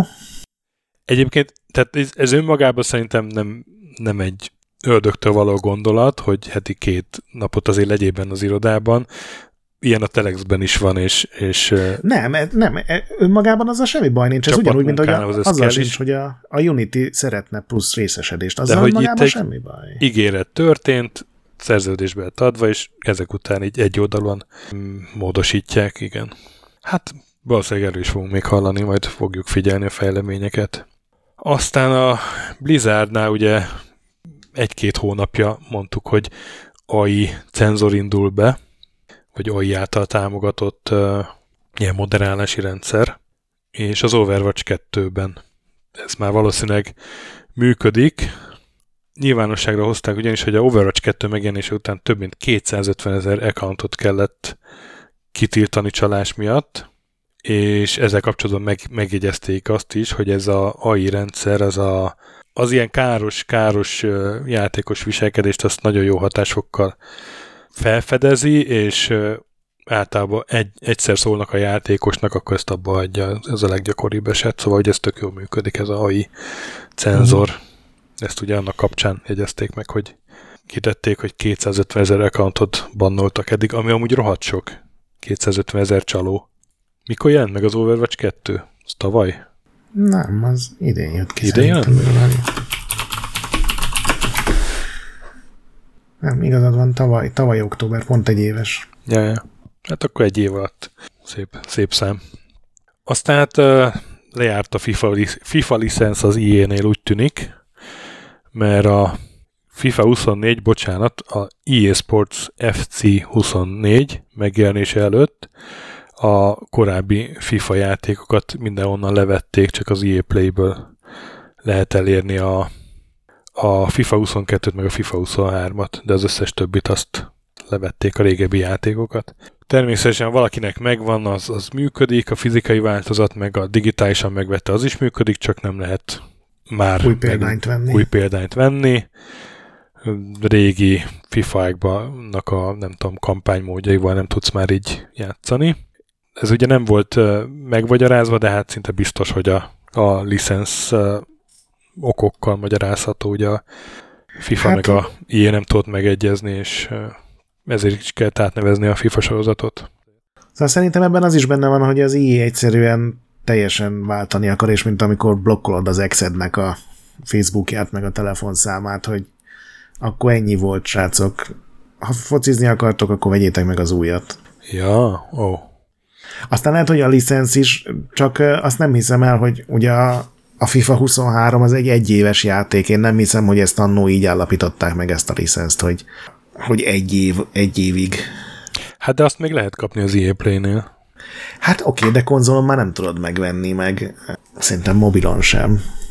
Szerintem pont azért hagyták meg ott, mert abból ugye az összes profit az övék, ott nem kell 30%-ot fizetni senkinek, és lehet, hogy volt egy ilyen, ez már megint csak az én spekulációm, hogy, hogy a szerződésben lehet, hogy volt egy olyan, hogy nem vonhatják le 100%-ban, hanem kell árulni x évig, és ezt így meg tudják oldani, hogy oké, okay, ha valakinek pont egy régebbi FIFA játéka, az vegye meg nálunk, mert akkor abból több pénzt kapunk. Hát, lehetséges. Az iéből kinézem. Igen. Na, és még egy kiváló CEO. Haruhiro Tsuchimoto, ha jól mondom, a Capcom vezére, szerint túl olcsók a játékok, és ez tarthatatlan, mert annyi drágult a játékfejlesztés, akár technik, technológiai oldalról, akár a játékfejlesztő csapatok létszáma, ugye munkabér, akár a nem tudom, a, az ilyen egyéb költségek, mint az áram, hogy muszáj, le, muszáj most már árat emelni, mert hogy a szoftverek ára az gyakorlatilag ugyanannyi, mint a, a NES korszakban volt, és hát ahhoz képest meg minden más az drágább lett. Most ilyen 50-70 dollár között van egy ilyen AAA játéknak az ára, és Tsujimoto szerint ezt ilyen 80 és 100 dollár közé kéne majd a közeljövőbe belőni. Egyébként a tényekben Teljesen Logikus. igaza van.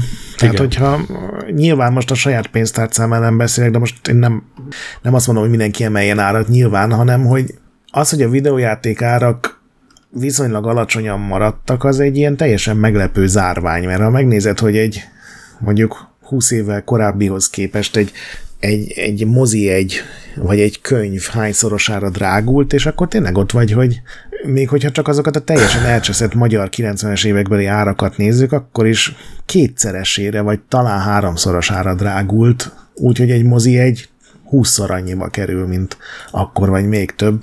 Be... Jó, de annyiban talán nem meglepő, hogy sokkal nagyobb lett a piac, és ugye amikor nem tudom, száz játékos veszi meg csak a játékodat, akkor, akkor nagyobb haszonnal kell adni, tehát igazából régen voltak drágábbak a játékok. Hogyha meg százezer játékos veszi meg, akkor meg, meg, meg nyilván kialakult egy piaci verseny, és akkor Ebben teljesen igazad van, mert... nem akar drágítani tovább, de, de hát igen, az tényleg kicsit ilyen zárványszerű volt nagyon sokáig. De szerintem az mondjuk egy, már egy lélektani határ volt, amikor a Sony bejelentette, hogy a PlayStation 5 játékok drágábbak lesznek, de igazából érthető volt az is, azt kell mondjam. Itt ezen nem, nem azt érzem, hogy, hogy teljesen uh, féktelenül a kapzsiság beszél. Ebben az egy részben, hogy a fejlesztési mm. költségek tényleg megugrottak. Én ugye a napi retro rovat miatt egy csomó régióiságot olvasok, és egyszerűen megdöbbentő, hogy 85 és 90 között PC-s játékok, meg mekes, meg tök mindegy éppen milyen számítógép platformon jelentek meg. Én 40-50 dollár olyan játékok, amik ma egy szarmini játéknak sem tűnnek, hogyha az ember így nagyon jó indulat nélkül szemléli őket, és a 90-es években, tehát pont amikor a, a NES meg a SNES volt, akkor meg nagyon érdekes, hogy a, amit úgy veszünk, hogy végül AAA játék, iszonyatos eltérések voltak az árakban, tehát például pont a Street Fighter 2-ből a Turbo az 120 dollárért jelent meg.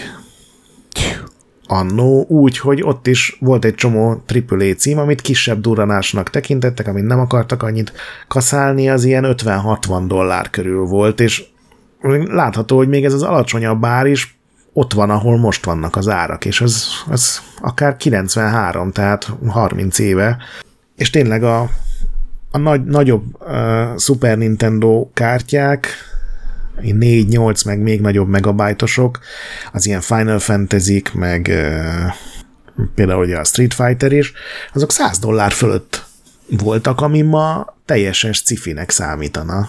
Itt írja is az egyik cikk, hogy a Street Fighter 6 például az 60 dollárba került, pedig hát ha csak a szigorú fejlesztési költségeket nézzük, hát hány százszorosa lehetett a Street Fighter 2 elkészítésének áránál. Már csak azt, ha megnézzük, hogy azon mondjuk, ha mindenkit beleszámolunk, dolgozott 30 ember, ezen meg 600 meg az készült egy évig, ez készült négy évig, tehát ilyen szempontból ez elképesztő. Azt nyilván nem tudom, hogy hol lenne ennek egy megoldása, mert na most mindenki nem tudom, megduplázza az árait, az, az abszolút nem tenne jót a piacnak, meg a kapkomnak sem, úgyhogy ez egy ilyen nagyon furcsa döntés, de az tény, hogy csak és kizárólag a fejlesztési költségek alakulását nézve a játékárak abszolút nem követték ezt a folyamatot. Mm. Hát én emlékszem, az, az egyik első ilyen gyári játékom a, a Total Annihilation-nek volt a, az ilyen Core Contingency Aha. nevű ilyen, tudod, egybe volt csomagolva minden, és minden kiegészítője, és akkor így akkor kicsakkoztam hogy a fejembe, hogy hú, hát ez, ez nagyon sok játékóra játék, és valami tízezer forint volt, és iszonyat sok pénznek tűnt. Tízezer forint, hát viccelsz, 90-es évek végén. És így, így, így, így kuporgatnom kellett, de, de azért Igen. összekuporgattam, és megvettem, és akkor ma meg hát 10 forint az, jó, nem azt mondom, hogy... Izé, az egy indi játék. Két kézzel szórom, de hogy, hogy nyilván sokkal könnyebben ki tudok fizetni 10 forintot egy játékért, mert kevesebbet ér. Igen. Én emlékszem, én az X-aktákat, tudod, azt, a, amiről nem igen, beszéltünk, igen, a sok lemezest, azt 7999 forintért néztem ki az egyiki magazin hirdetésből, és aztán utána megvettem a Resident Evil 1-nek a PC-s verzióját, amivel azóta sem játszottam egy óránál többet így összesítve. És azt azért vettem meg, mert pirossal volt szedve, hogy ez csak 5999 forint, és ez is ilyen 98-99 volt uh-huh. Magyarország, és Hát durva. Főleg, amikor az ember hozzászokik a Steam leárazásokhoz egyébként, és, és így ilyen pökkendén odamész, hogy hát 50%-os leárazás alatt semmivel nem vagyok hajlandó foglalkozni a wishlistemen. Mutassál nekem 60-70%-ot, és akkor beszélhetünk. Egyébként ezt így már lehet így differenciálni, hogy vannak olyan játékok, amiket így félrerakok, hogy majd megveszem, ha akciós lesz, meg van olyan, ami, aminél ugye day van vásárlás. Igen. Akármennyibe kerül, szóval Nálam ez is teljesen oké. Okay. A Steam wishlistben azok vannak, ami tényleg ez a 50% alatt meg sem nézem. Uh-huh. Minden héten fölmegyek, és megnézem. És még úgy, úgy is van olyan, hogy ú, hát ez így még így is 10 euró lenne. Az, az, az most azért nem fér bele. ja. Érdekes ez. A következő hír, azt meghagyom neked a Baldur's Gate sztoritból kimaradt, hogy ez mi. Baldur's Gate bugokat említettem, egy viccesebbet azt betettem a hírek közé. Ugye hát a Baldur's Gate-be is lehet románcolni a, az egyes karakterek egymás között, és hát elég könnyen ki lehet alakítani intim viszonyokat. Például a, a, a mágus csávó, a gél, az, az, az, az, az nagyon hamar ágyba lehet vinni. Aha. És ez hiba? És kiderült, hogy ez hiba. Igen, a, a Sven Winke, aki Lariannak a vezetője, ugye, ő a The Gamernek adott interjút, és mondta, hogy hát igazából nem kellene ennyire lelkesnek lenniük, ilyen beállításokat rosszul csináltak meg, úgyhogy Úgyhogy hát most ezt elkezdték javítani, és néhány karakternél már kijavították, de mindegyiknek ki fogják javítani, úgyhogy többet kell majd dolgozni a játékbeli szexér. Ez egy ilyen vicces buk volt. Ez, ezt azért, azért jutott eszembe, hogy ez, ez olyan, amit így pár év múlva akár el is mondhattunk volna egy ilyen triviaként, hogy ez volt a Baldur's Gate 3-ba. Mint amikor elmondtuk szerintem, hogy ugye a Gandhi a Civilizationben túlcsordult a, a béke mutatója, és ezért ő lett a legharciasabb igen, igen, vezető. Igen, ez igen. nagyjából ugyanannak tűnik így az elmondás alapján, hogy egy... Igen, csak hát így, így ilyen viccesebb következményekkel jár, és tudod, akkor a játékosok reakciója Twitteren így, így sorra jöttek ezek, hogy ki ne javítsátok. Na, a Pokémonos írt meghagyom neked, bár elolvastam én is, miről szól, de szeretném japán tudósítóktól meghallgatni. Na hát mi lenne a természetesebb találkozás, mint hogy Pikachu találkozik Van Gogh-gal? Azt hiszem, ez mindenki egyetért ezzel, hogy a Woody Allen filmben erre mondják, hogy Gogh.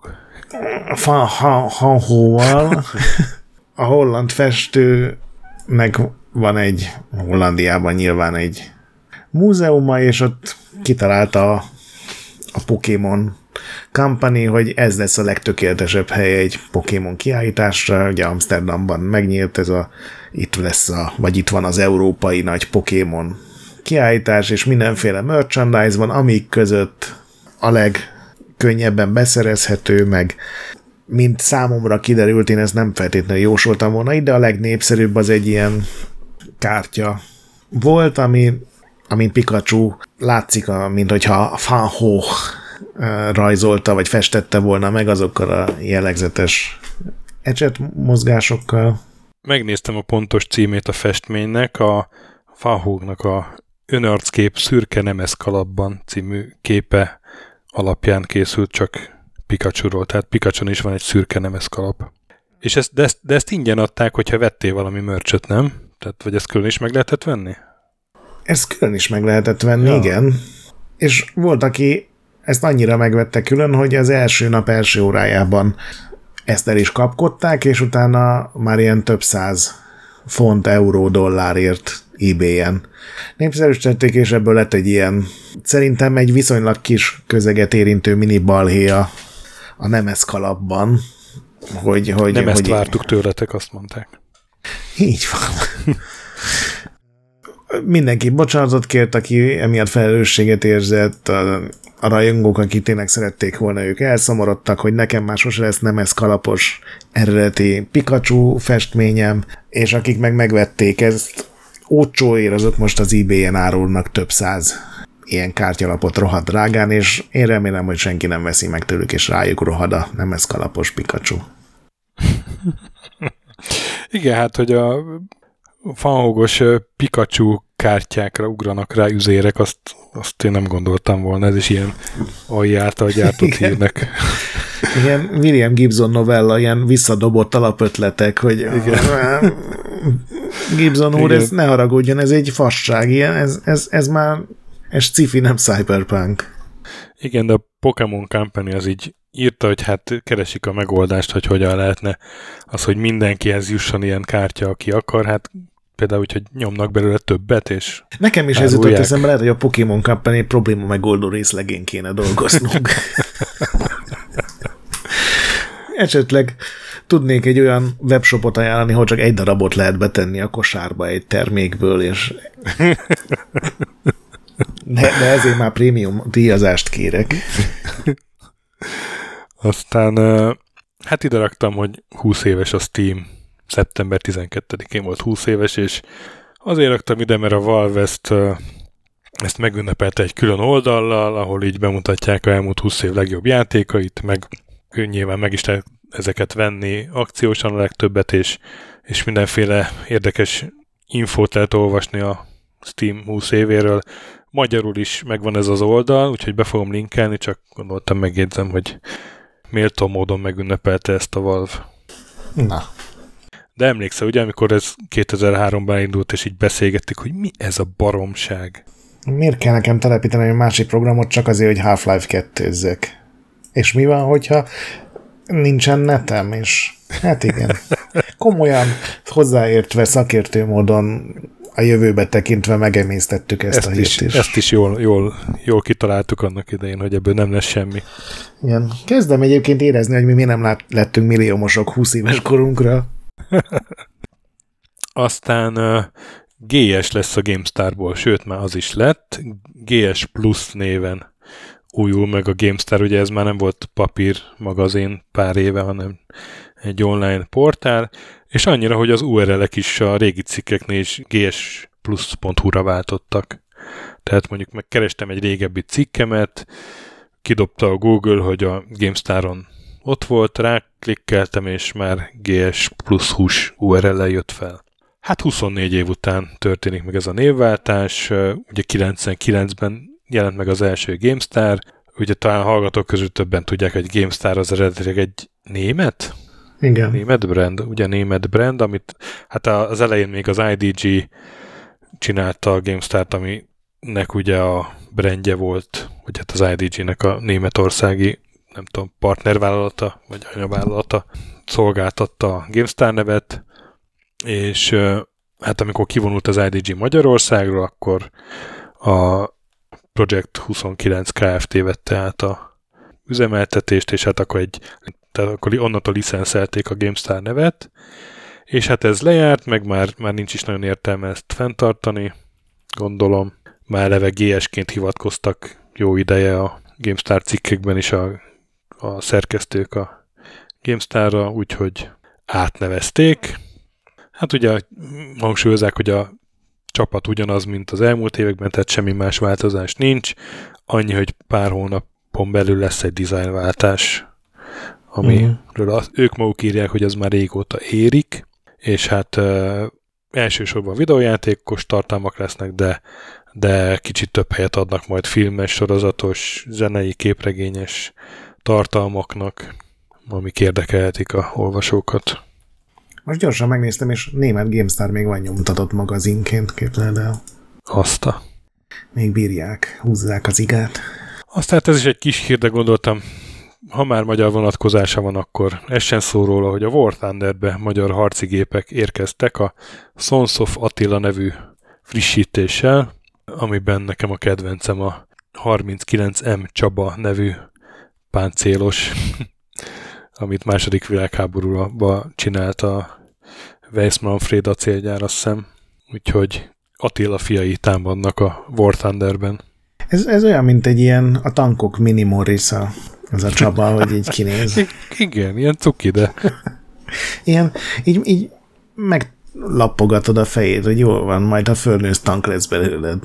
De ez legalább működőképesnek tűnik, uh-huh. mert ilyen, majd ha fölnősz fiam tankból a kedvencem az a az olaszoknál volt egy tank. Jaj, jaj, jaj, mi volt a neve? Nem jut eszembe. Most így próbálok rákeresni, de nem, nem dobja ki. Azt hiszem az olaszoknál volt egy olyan tank, hogy, hogy így deréki kilógott belőle a sofőr. Ez hasznos. Hát egy, egy venyigével lehetett hatástalanítani, hogyha jól eldobtad. Így. Ú, de ha Google-be rákeres, hogy worst tank ever, akkor ott látni pár, ez most már abszolút nem az adáshoz kapcsolódik, de ott, ott akad néhány érdekesség. Na mindegy, szóval ez a Csaba ez azért nem olyannak tűnik. Nem, nem, ez, ez gurulóképesnek. És... Ó, basszus, nem, nem ütöttem le a kárt rendesen, és például, hogy worst tan ever, és ilyen uh, szolárium balesetek így feljöttek. Uh, hát igen, óvatosan Azt kell. ne is be. Igen. Na de ha már War Thunder, hát a szokásos War Thunder leak. Sőt, a hónapban volt három is. Hát igen. Ez amikor csak így barátságosan valamit, hogy de légy szíves, ne csináld, és még háromszor visszajön a héten. Úgyhogy az egyik fejlesztő nyilatkozott a, a másodiknál, hogy az a 12. alkalom volt, de utána volt még egy, úgyhogy már 13-szor fordult ez elő, hogy katonai dokumentumot töltöttek fel a War Thunder fórumaira. De hát ilyen, ilyen hír már volt néhány. Hát most volt a, a Eurofighter Typhoon, azt hiszem az volt az első a hónapban, a F-117, ugye a Nighthawk, az amerikai hadsereg lopakodója, arról volt valami specifikáció, ami fölkerült, viszont ezek még nem, nem olyan titkosított dokumentumok voltak, de aztán a, az Apache Longbow helikopterről felkerült egy, egy olyan dokumentum, ahol már rá volt nyomva ilyen nagybetűkkel, hogy, hogy contractors only, tehát az valami belső dokumentum volt, és, és hát azt is így berakták, és megint megkértek mindenkit a fejlesztők a Gaijin Entertainmentnél, hogy lehetőleg ne, srácok, ne, most már tényleg könyörgünk. Ne. Ez eddig is hatékony volt, amikor így megkértek. De hát ezzel nem tudsz mit csinálni. Mit tudsz ezzel csinálni? Ezt, ezt nem tudod megelőzni, nem tudom, AI-val, vagy, vagy sehogy. A kedvencem még mindig az volt, aki valaki egy, egy ilyen vitában próbált, és egyébként sikerrel végső szóra szert tenni, hogy már pedig ez így van, bazd meg, itt írja a hivatalos, rohadt titkos minisztériumi dokumentum. De hogy ez nem, nem egyetlen alkalommal történt így, hogy vitából, hanem ez több, többször. Sőt, az, a, ebben az interjúban mondja a csáv, hogy az esetek többségében ez történik, hogy a vita hevében. Tehát nem úgy, hogy srácok, nézzétek, milyen érdekes doksit találtam, hanem az nem úgy van, hanem. Na mindegy. Biztos vagyok benne, hogy lesz 14 is még. Lehet, hogy októberben. nem tudom, be kéne rakni egy ilyen katonai dokumentum kiszivárgás számlálót az oldalra. Igen, mondjuk az csak lelkesíteni az embereket. Aztán a hónap témája lehetett volna az is, hogy leépítések a játékiparban, avagy hát üzleti híreink jönnek, és itt átadom a szót neked.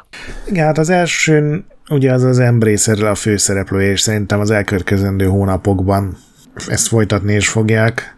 Ugye beszéltünk róla, ez a hatalmas nagy svéd cégcsoport, akik az elmúlt évben a vezető videójáték mániájának megfelelően több mint 120 stúdiót vásároltak föl, és már nagyon régóta nagyon sokan mondták, hogy ez nem biztos, hogy jó dolog, mert hogyha az anyacéggel valami történik, akkor itt több mint száz stúdióval is történhetnek dolgok, és hát ugye beszámoltunk róla, hogy történt is egy ilyen Sajnos, sajnos, sajnos ez a jóslatunk bejött. Mindig a legszarabb jóslatunk jön be. egy két milliárd dolláros már jó előre elköltött befektetésnek eh, nem jött össze. Én is mindig morc vagyok, amikor két milliárd dollár így kikerül a családi kasszából, hát még hogyha előre elköltöttem, és ez az előre elköltés valószínűleg az, ami az igazi nagy katasztrófát okozta, és az Embracer ugye hatalmas nagy tisztogatásba kezdett, az augusztusi hírek között számoltunk be, hogy a volition úgy, ahogy van, bezárták, azonnali hatája mindenkit kirúgva, nem, nem veszünk át senkit más stúdiókhoz, és most szeptemberben ez folytatódott egy csomó másik Embracer tulajdonú stúdiónál, olyanoknál is, akiket így viszonylag érinthetetlennek gondoltunk. Az egyik például a Gearbox volt, akik ugye már nem csak a Borderlands sorozat fejlesztői, aminek egyébként még mindig a take a kiadója, hanem egy külön kiadóvá vált az Embraceren belül, például ugye a Remnant 2-t is ők adták ki, de itt is kirúgtak jó néhány embert. Aztán a Crystal Dynamics, akiknek ugye a, a Tomb Raider-rel együtt vették meg őket a Square-től, ott legalább tíz embert egy belső újrastruktúrálás, így fogalmaztak keretében ki kellett rúgni, pedig hát nekik aztán van dolguk, mert csinálnak új Tomb Raider játékot, csinálnak új Perfect Darkot, valószínűleg valamennyire legalább benne vannak a, a Tomb Raider 1-2-3-nak a remaster verziójában. Szintén nagyobb leépítések voltak a Rainbow Studio-nál, ők ugye a az MX versus ATV sorozatnak a készítői, tehát ez egy ilyen nagyon poros ATV-s, ilyen, eh, hogy hívják ezeket magyarul az ATV-ket, nem is tudom, egy versenyjáték sorozatot csinálnak, és onnan is egy csomó embert kirúgtak, még ilyen vezető pozícióban levőket is, tehát a lead technical artist. És repült, és hát aztán ehhez képest viszonylag eltörpült a hír, hogy a Beamdognál és ugyanígy leépítések voltak, őket tavaly vásárolta meg az Embracer, és már most 26 alkalmazottnak, ami egy jelentős százalék búcsot kellett mondani, és hát ugye amíg a, az Embracer valahogy így helyre nem jön, addig szerintem még sok ilyen hírről fogunk hallani, és az Embracer-rel kapcsolatban az a, az a hír is, hogy a Reuters megírta, hogy az Embracer fontolgatja, hogy el akarják adni a Gearbox Entertainmentet, a fejlesztő stúdió részét. A, a Reuters általában nem szokott vagy plegykákkal foglalkozni, ilyen szempontból azért ők komolyabbak, mint egy random videójátékos portál. Három ember is megerősítette nekik a hírt, és elvileg a, a Goldman Sachs bankcsoport az, aki segít nekik ebben partnerkeresésben. Őket ugye 2021-ben vette meg 1,4 milliárd dollárért az emberészer, hát nem tudom, hogy azóta fölmente a, az ára a csapatnak. Hát gondolom, hogy ha őket eladják, akkor az olyan szempontból segíthet, hogy lehet, hogy egy csomó cégtől nem kell kirugdosni random 10% alkalmazottat. De hát ez ilyen szempontból ez tényleg a legrosszabb forgatókönyv, hogy az Embracer így megbotlott, és ez egy ilyen láncreakciószerűen így végigmegy az egész uh, videójáték. De hát nem csak ők csinálják ezt, a Team 17-nél hatalmas leépítések vannak, legalább 50 ember. Ugye a Team 17 régen még csak a Wormsről ismertük, de hát pár éve ők is ilyen indie kiadóvá alakultak, és gondolom azzal is voltak gondok, és ez okozta. Aztán az Epic, akiknek én azt hittem, hogy nagyon megy még mindig a szekér, 16%-át a teljes cégnek kirúgják, ez 830 alkalmazott. Nagyon kemény.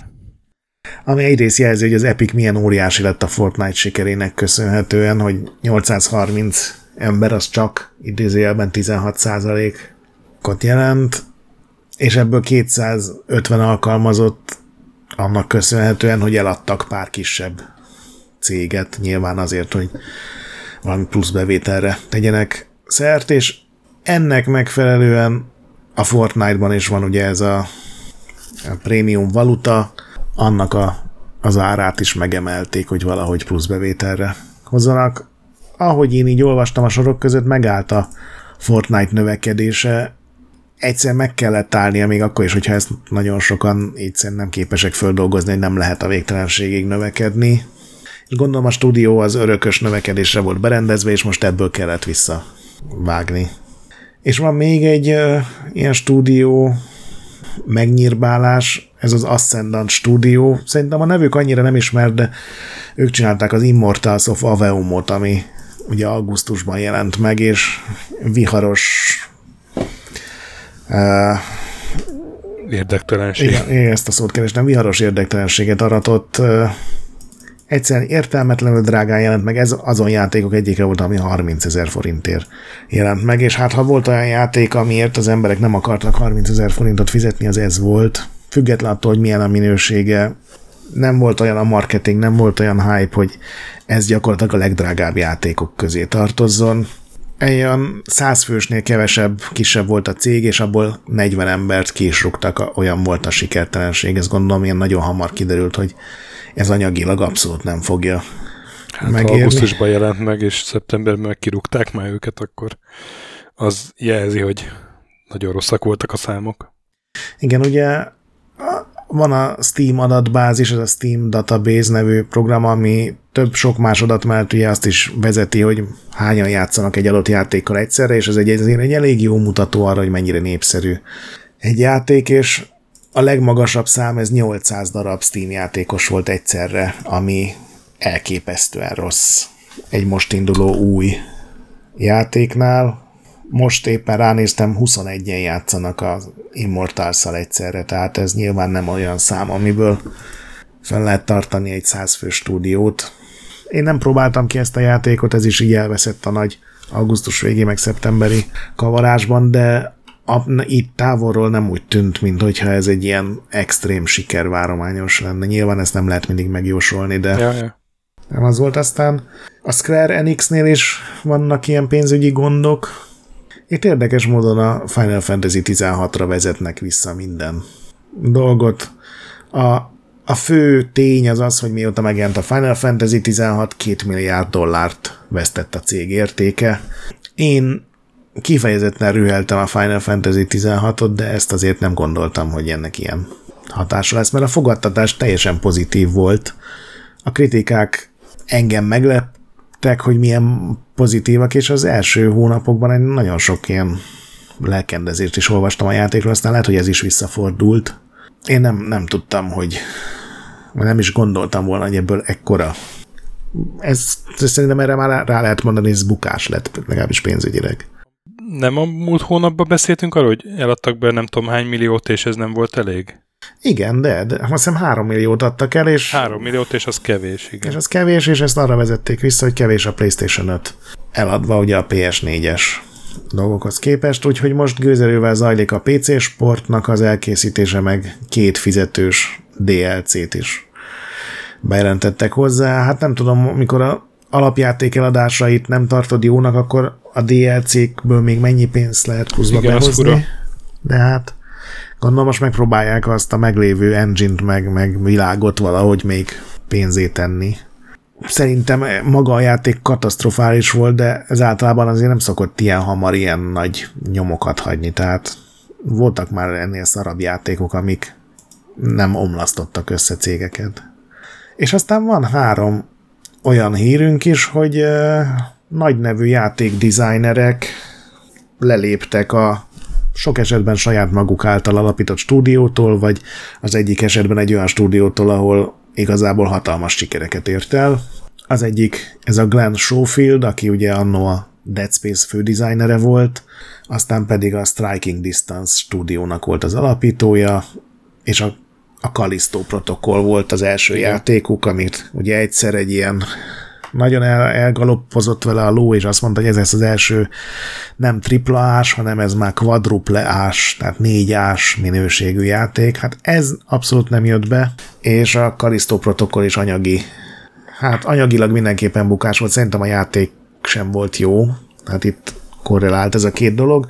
Egy év telt el körülbelül a megjelenés óta, és és úgy néz ki, hogy a, a stúdiót finanszírozó Krafton ugye a PUBG mögött álló cég, tehát nekik is van bőven befektetni való pénzük, de úgy tűnik, hogy a következő játék ötlete valószínűleg nem vették meg, és ezért a, az stúdió alapító fődesignernek mennie kellett.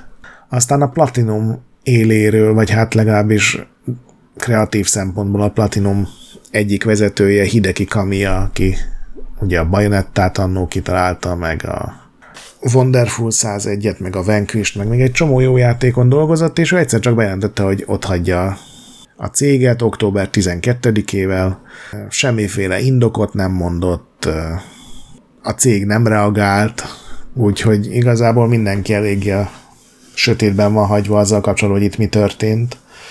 Ő továbbra is játékfejlesztéssel akar foglalkozni, de hogy saját stúdiót csinál-e megint, vagy elmegy valami bejáratott céghez, vagy mint egy csomó más japán kollégája valami kínai befektető csapatot keres, hát ezt majd meglátjuk. És aztán a, a Respawn-nál ugye a két Star Wars játék, a Jedi Fallen Order, meg a Jedi Survivor-nek a, a kitalálója és fő kreatívja a Stig Asmussen is távozik a stúdiótól, azért, hogy más lehetőségeket, új kalandokat keressen a játékvilágban, ami általában arra kód, hogy kirúgták. Igen.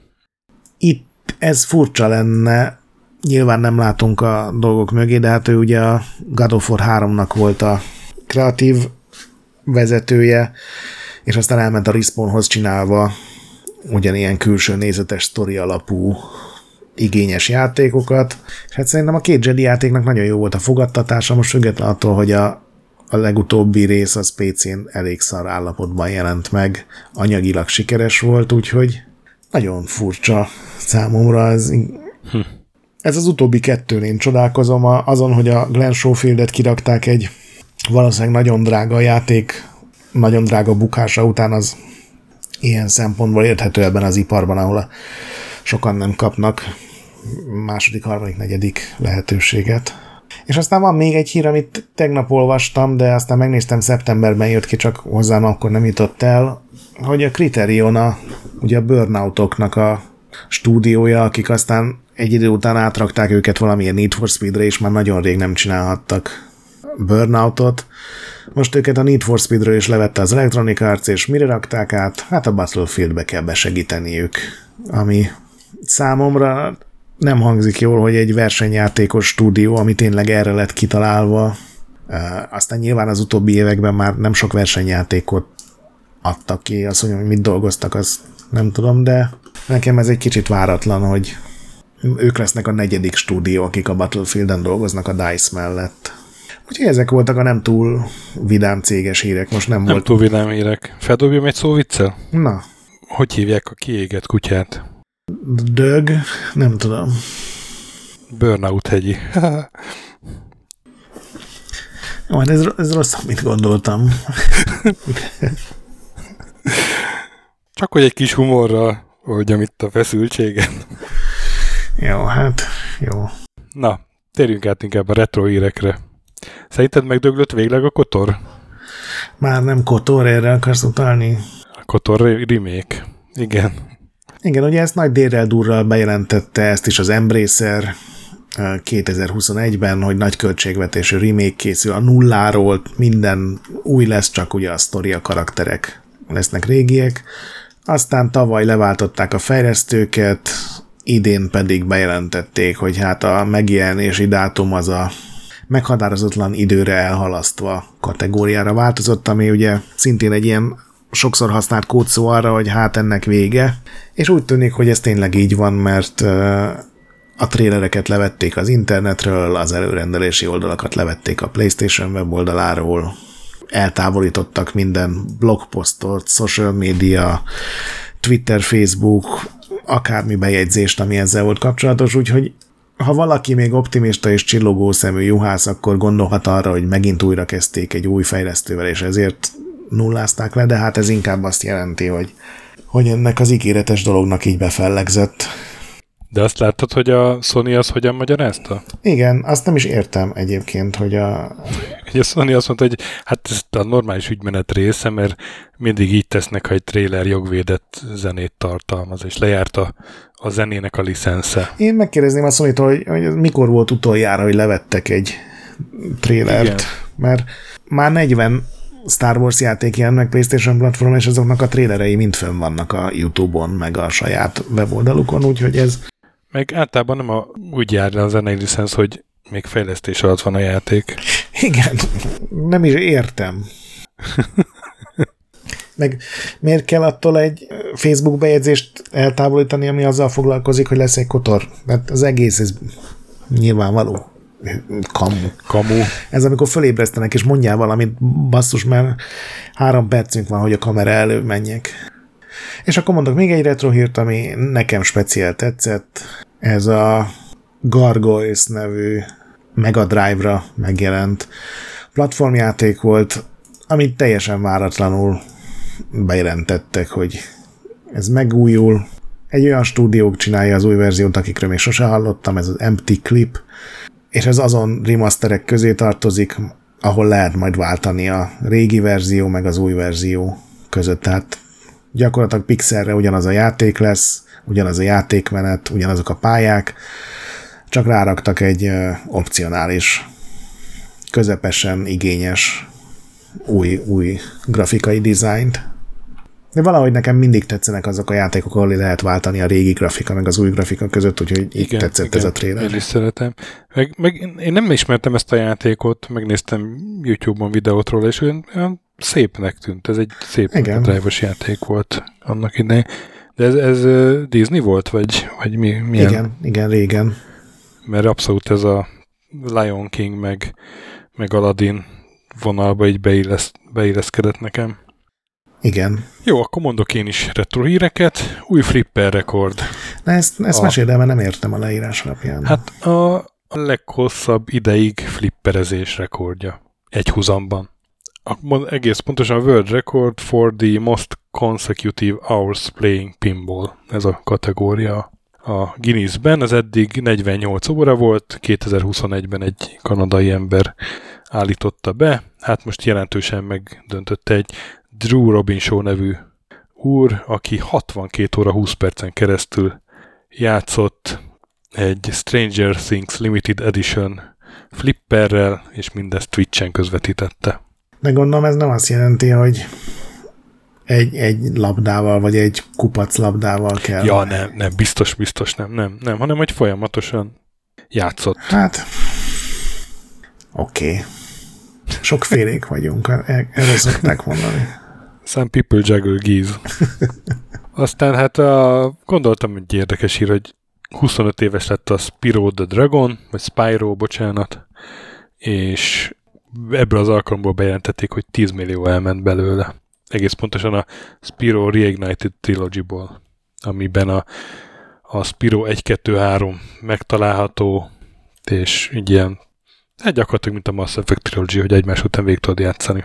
Igen a Toys for Bob fejlesztette, és hát ez a, az első Playstation-nek volt egy ilyen uh, cuki 3D platformjátéka.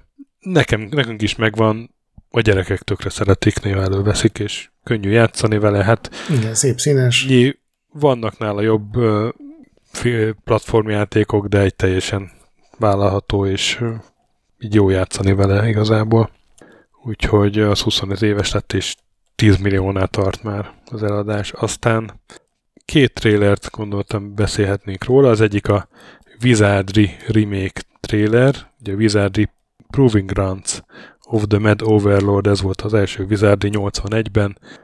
Az elsők között volt, a egész csapatot kellett irányítani. Nem tudom, a legelső volt, de biztos az elsők között, és hát nagy hatása volt mindenféle későbbi játékokra. És ennek lesz egy felújítás a Digital Eclipse-nél, ami nem is értem hogyan, de az eredeti 81-es kódra épül rá, és azt így be tudod rakni játék közben, a, mint egy, mintha egy térkép lenne, így a eredeti látványt.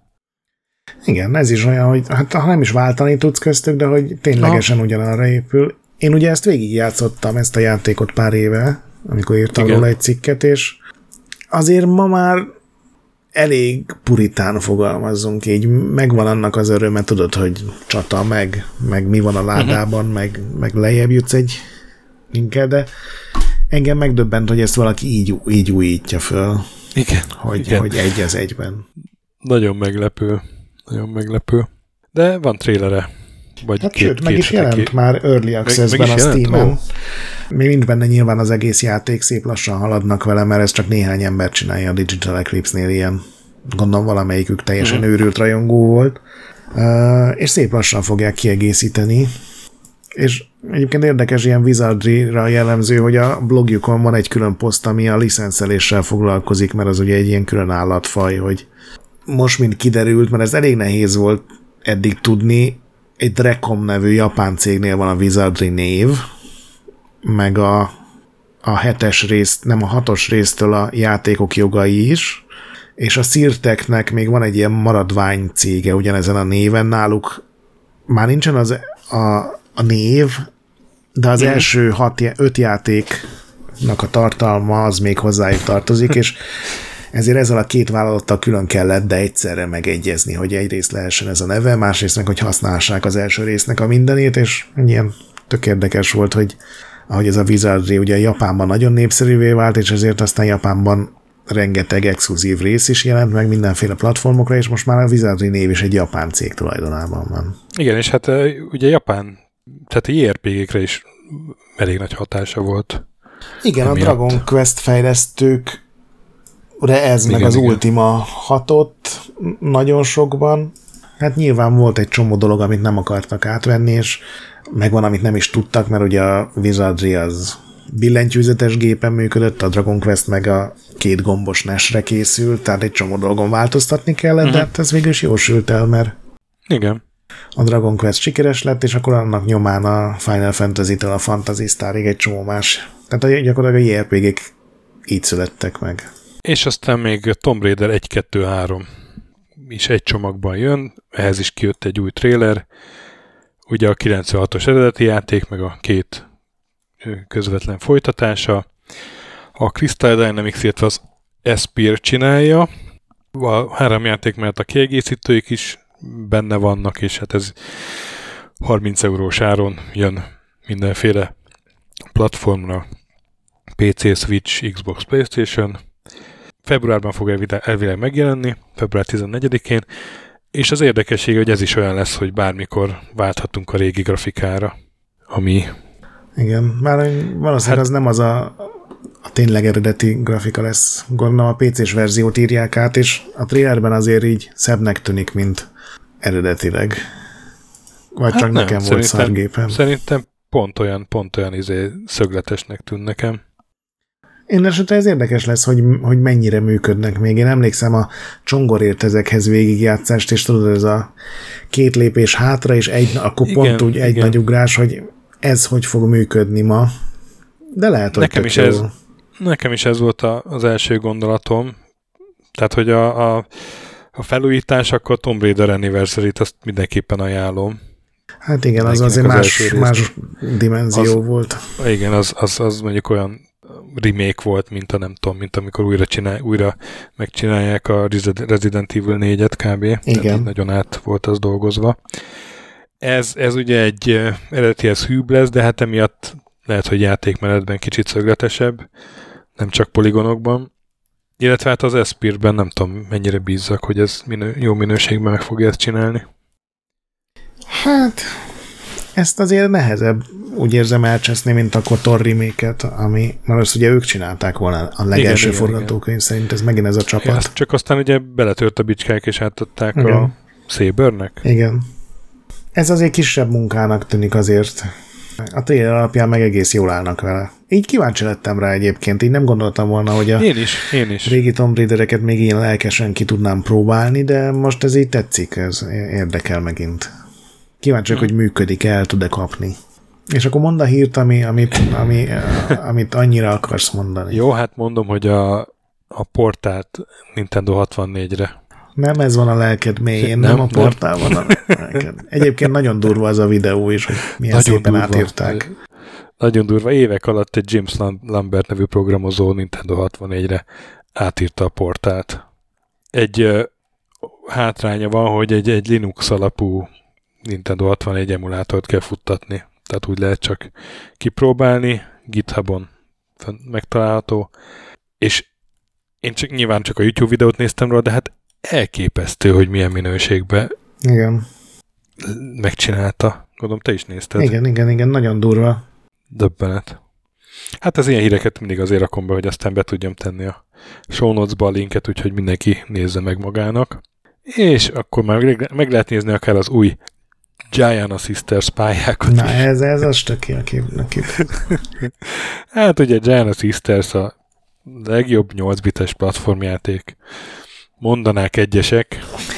Igen. De mindenképp, mindenképpen ma is van egy maroknyi rajongótábor, ez az is mutatja, hogy mindenféle új verziók jelnek meg belőle időről időre, sőt, én ezt nem is tudtam, hogy van Giant Sisters Construction Set, amiben már bárki csinálhat szinteket. És ezt felhasználva adott ki egy rajongó egy Giant Power Edition 2023 amiben 16 új szint van, meg új, hát nem új ellenfelek, hanem átrajzolt ellenfelek, inkább így mondanám, meg átrajzolt pályaelemek. Igazából semmi, semmi extra tulajdonképpen azért raktam be ezt egész hírt, hogy a legmeglepőbb eleme miatt, hogy van egy Giant Sisters Construction set, hogy már ilyet is csináltak. Igen, egyébként ez így, ez a új verzió az új pályákkal, ez Szerintem így 88-ban megjelenhetett volna kiegészítőként, vagy ha nagyon pofátlan a kiadó második igen. részként is. Igen, igen, igen. Mert igen. attól eltekintve, hogy Giant Sisters így nincsen vele sok baj. És ezt is én kedves-kedve mondom. Na de a hónap retro híre a TCFS nem nyugszik. Ugye a aki Egyre már gyorsabban volt dolgozik, nem? Elké, elképesztő, elképesztő, igen. Ugye a Pusz 4-nek a magyar atya úristen, nem tudom, hogy mondjam, tehát ő, ő ugye volt nálunk már vendég, beszéltünk a Pusz 4-ről ar- arról is, hogy annak idején miket portolt, meg hogy mostanában miket portol. Aztán hát egyre többször bekerült a hírekbe is, ugye a Lemmingset csinált, arra emlékszem, meg, meg hú, most más nem is ugrik be. Mi volt még? Pedig, pedig több tudom, is én volt. most azt nézem, hogy lövi a lépegetét. És hát most uh, egy Atari 2600-es Intellivision-re készült 82-es játékot, a Empire Strikes Back-et csinálta meg plusz 4-re.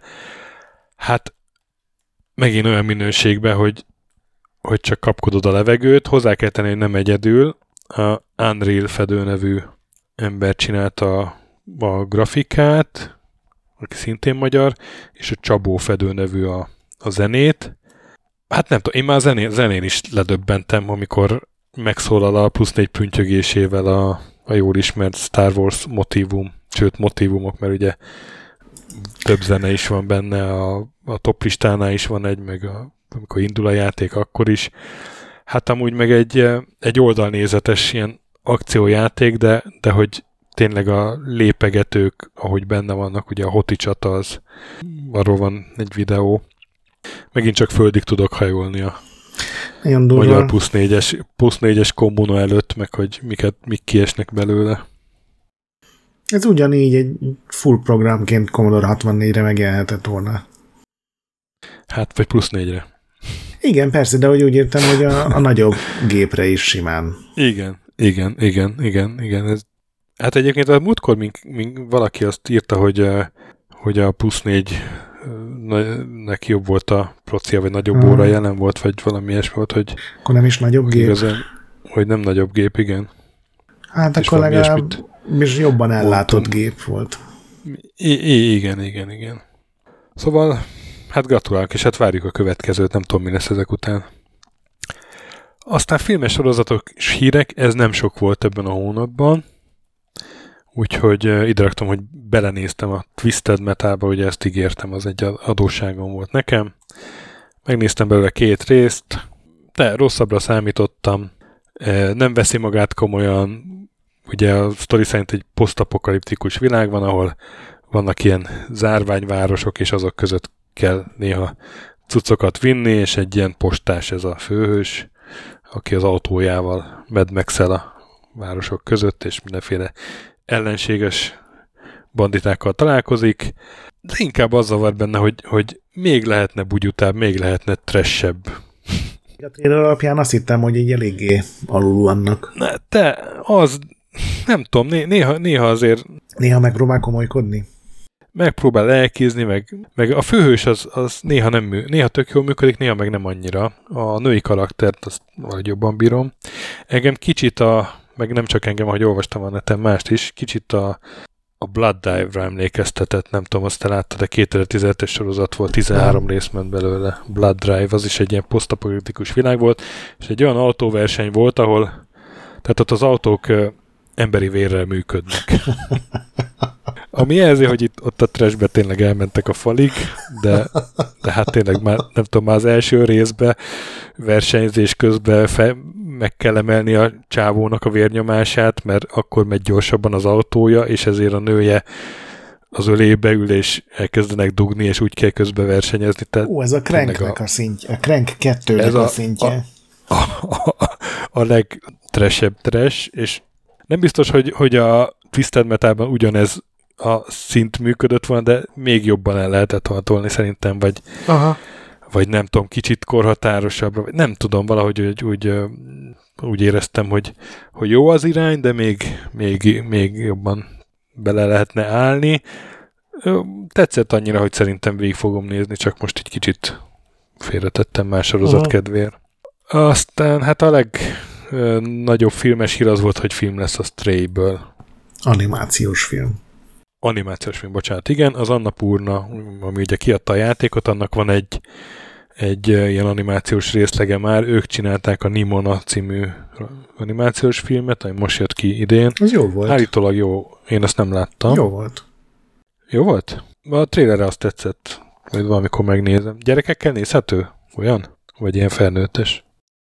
Szerintem nézhető a te gyerekeiddel már vannak olyan korban. Az egyik karakter egy ilyen rohadt jó, ilyen 200%-on pörgő kis csaj, az jó karakter. Jó, oké. Okay.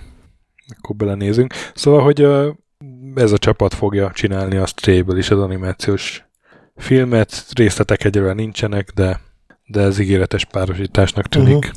És aztán van még két trailerünk, mert hogy a Netflixnek már annyi saját gyártású produkciója van, hogy már egy külön eventet szerez, szervezhettek az új bejelentésekre, és hát ezen volt két ilyen videójátékos témája, a Tomb Raider Netflix animének a trailere, meg a Devil May Cry Netflix animének a trailere, de igazából ezek nem trailerek, csak ilyen tízerek bejelentették, hogy egyre dátum nélkül nyilván, hogy lesz egy Devil May Cry animációs film, a Capcom és a Studio Mir közreműködésében, az az Adi Shankar csinálja, aki a Castlevania TV sorozatot csinálta, és a Tomb Raider Legend of Lara Croft, az pedig a Shadow of Tomb Raider eseményei után játszódik majd, és Hayley Atwell lesz a szinkronhang.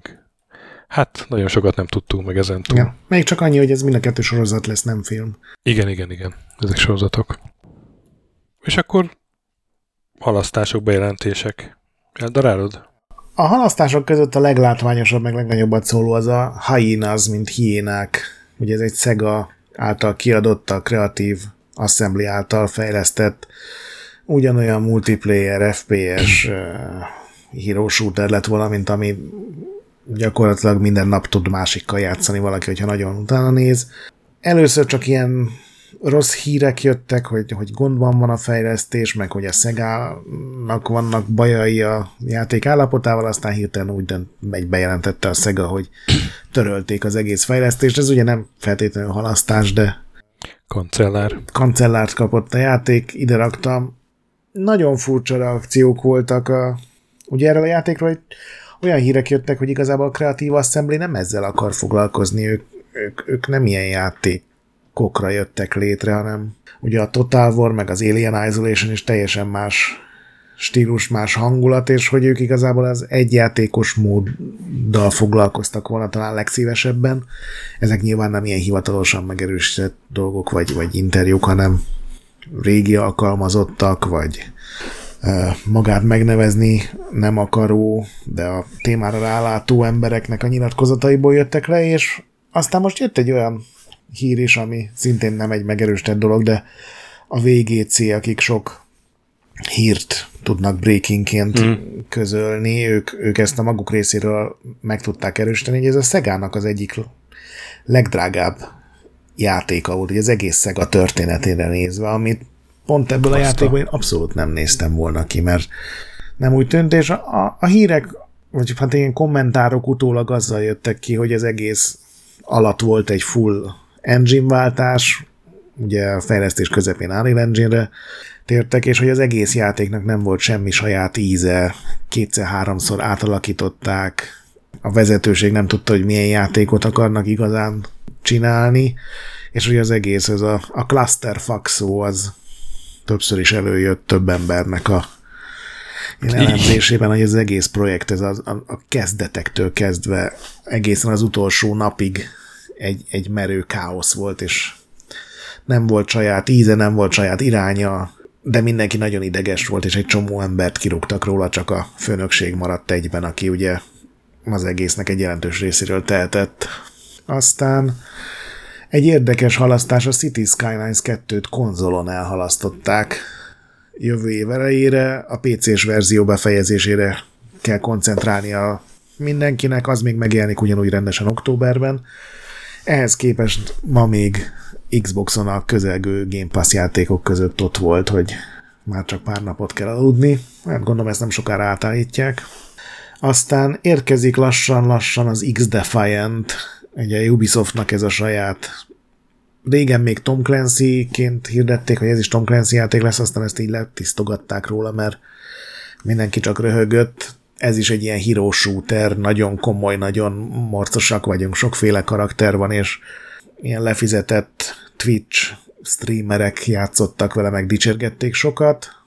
Nem feltétlenül lefizetett, hanem megfizetett, ez itt talán uh-huh. jobban hangzik. Most kiderült, hogy a játék nem ment át a konzolos elfogadási processzen, úgyhogy szeptemberben jelent volna meg, most azt mondták, hogy hát ha sikerül összehozni, hogy elfogadják, akkor október vége felé. Úgyhogy ez, ez nekem megint nem az a, ami rengeteg bizalmat ébreszt.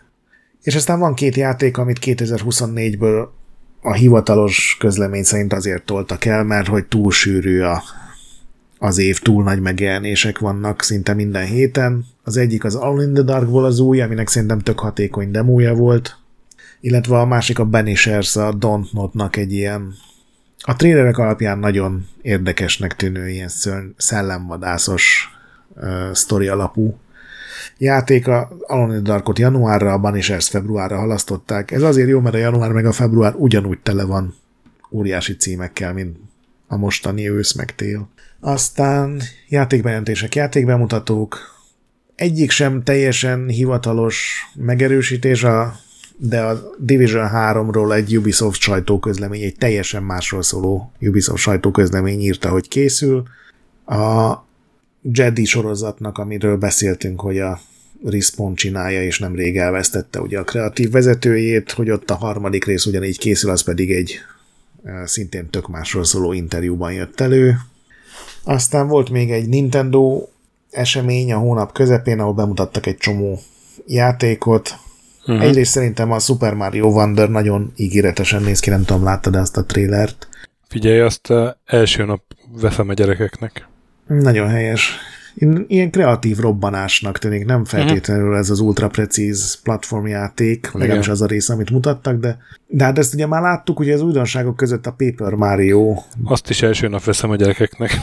Azt szerintem magadnak vedd, az Vagy magamnak, jó. hát ez mennyire cuki már. Igen, és annak elképesztően jó humora van, ez a Thousand Year Door, igen, abból igen. is lesz egy remake. Na, nagyon, nagyon szeretjük az Origami King-et egyébként, a, azt többször végigjátszottuk így a gyerekekkel. Ez szerintem még jobb, mint játék. Megjelent az F-Zero 99, ami ugye megint egy, mint a Tetris 99, meg a Pac-Man 99 ilyen egyedül játszol, de az időd meg az eredményeid azok 99 másik játékossal vannak összevetve, és ugye csak egy ember győzhet, és ezek a mindig ingyen jönnek ki, és mindig három hónapig vagy hat hónapig működnek, és utána soha többet nem lehet velük játszani, úgyhogy ha másért nem, ezért érdemes kipróbálni, mert ez egy olyan játék, ami, amit máshol máskor nem fogsz tudni. És én nem tudom, láttad, de szerintem sokkal kisebbet robbant a vártnál, de lehet, hogy csak én messziről nem tudtam jól megítélni. Ez az Everywhere, vagy Everything, most teljesen. Everywhere. Az Everywhere volt, ami ugye a Leslie Benziznek az új játéka, aki ugye a GTA meg a Red Dead sorozatnak az egyik fő kreatív ja volt, csak aztán elment, és nagyon úgy néz ki, hogy ott össze is vesztek, de az a lényeg, hogy ez az új játék, ami évekkel korábban bejelentettek már, és hogy, hogy ez lesz az új szintje mindennek, de eddig semmi konkrétumot nem lehetett róla tudni most. Kijött, kijött az első tréler, és az alapján egy ilyen Roblox csak felnőtteknek, meg dizájnosabban, én ezt így tudnám leírni, nem tudom, megnézted a trélert? Néztem, néztem, és ja, olyasmi. Így az a, az a tagline, hogy hozzá létre bármit, és újdons, vadonatúj dolgokat tudsz megteremteni, és ez alatt ment egy dögunalmas terepjárós versenyjátéknak. Igen, a... igen. Csak hát ugye a Dreams is ilyen volt, hogy hozzá létre bármit a sony a igen, ez inkább ilyen Robloxnak tűnik, hogy sokkal kevesebb komponens, mert nem tudsz mindent megépíteni, de szépen át tudod őket színezni, meg tudsz pályát építeni. Hát lehet, hogy ez öt év múlva majd megint röhögünk ezen a jóslatomon, de így egyelőre nem úgy tűnt, mint hogyha ez tényleg így, így, így egy forradalom lenne a videójátékiparban. Igen. Legalábbis ez az első trailer, ez engem inkább behangolt, hogy hozzá létre bármit, és, és a leg, legtöbbször látott legunalmasabb klisé zajlik a háttérben. Aztán a hónap AAA megjelenései, hát már egy csomó játékról beszéltünk, ugye Starfield, Baldur's Gate, megjelent az új Crew, szerintem kicsit rosszkor, nem sokan beszéltek róla. Kijött az Early Access-ből, a Dűnéből, a Spice Wars, ami ugye egy ilyen stratégiai játék, vagy 4X játék. Szerintem nagyon ígéretes, csak teljesen úgy vagyok, hogy egyre sose lesz időm. Megjelent hivatalosan a Counter-Strike 2, ami ugye igazából a Counter-Strike egy csak szebb grafikával, meg mi volt benne, hogy, hogy jobb füstfizika van benne. Megjelent ugye az IE-nek az új focis játéka, az FC24 vagy FC24. Kijött a Lies of P, ami egy ilyen Pinocchio sztorit feldolgozó Bloodborne vagy Dark Souls-szerű játék. Kijött a Payday 3, ami ugye ez a bankrabló sorozatnak a harmadik része. Úgyhogy most aztán bőven van mivel játszani. És az indie megjelenéseknél meg tényleg csak szemezgetni lehet, már mondtad a Slaps and Beans 2-t. Az én kedvencem a Chance of, vagy Chance of Sennar, nem tudom, erről hallottál-e? Nem. Ez egy, egyrészt rohadt jól néz ki, ez ilyen két-három színnel dolgozik, és egy ilyen, bekerülsz egy idegen világba, és neked kell megfejtened a nyelvüket. Egy ilyen kódtörő, vagy nyelvtörő játéka rá kell jönnöd, hogy ez a jel, ez bizony aha, azt jelenti, aha. hogy fölfelé, vagy ajtó, oh. vagy király. Jó, Nem volt már egy és ilyen nyelvtörő játék valami indibe? De a Heavens volt, az, és az, nekem az rajta volt az, az egyik igen. toplistámon, és a Chance of Sennarnak még csak a demójával játszottam, de az annyira tetszett, hogy azonnal előrendeltem a teljes verziót, úgyhogy nem tudom, reménykedem benne, hogy ez is olyan jó lesz. Ebben talán kevesebb a sztori, mint a Heavens World-ban. Aztán megjelent a Many Pieces of Mr. Q, ami szerintem egy borzalmas játékcím. Ez meg egy, ugye sok játékra mondjuk, hogy interaktív rajzfilm, ez egy interaktív rajzfilm. Elképesztően gyönyörűen, ez is egy emberes Mint alkotás. A nem, nem, nem. Egy, egy kalandjáték, tehát ilyen puzzle uh-huh. vannak, de csak rákattintasz valamire, és akkor történik valami faszán animált dolog egy ilyen. igazából egy órát sem játszottam vele, és egyelőre sokkal lenyűgözőbb az, ahogy kinéz, mint amilyen maga a játék. Így jobban van animálva, mint a Cuphead, szerintem. Más stílus is, de jól néz ki. Aztán megjelent a Cocoon, nem tudom, azt esetleg próbálta, de az is Game Pass-ra jött ki, úgyhogy ingyen ki tudtam próbálni egy ilyen.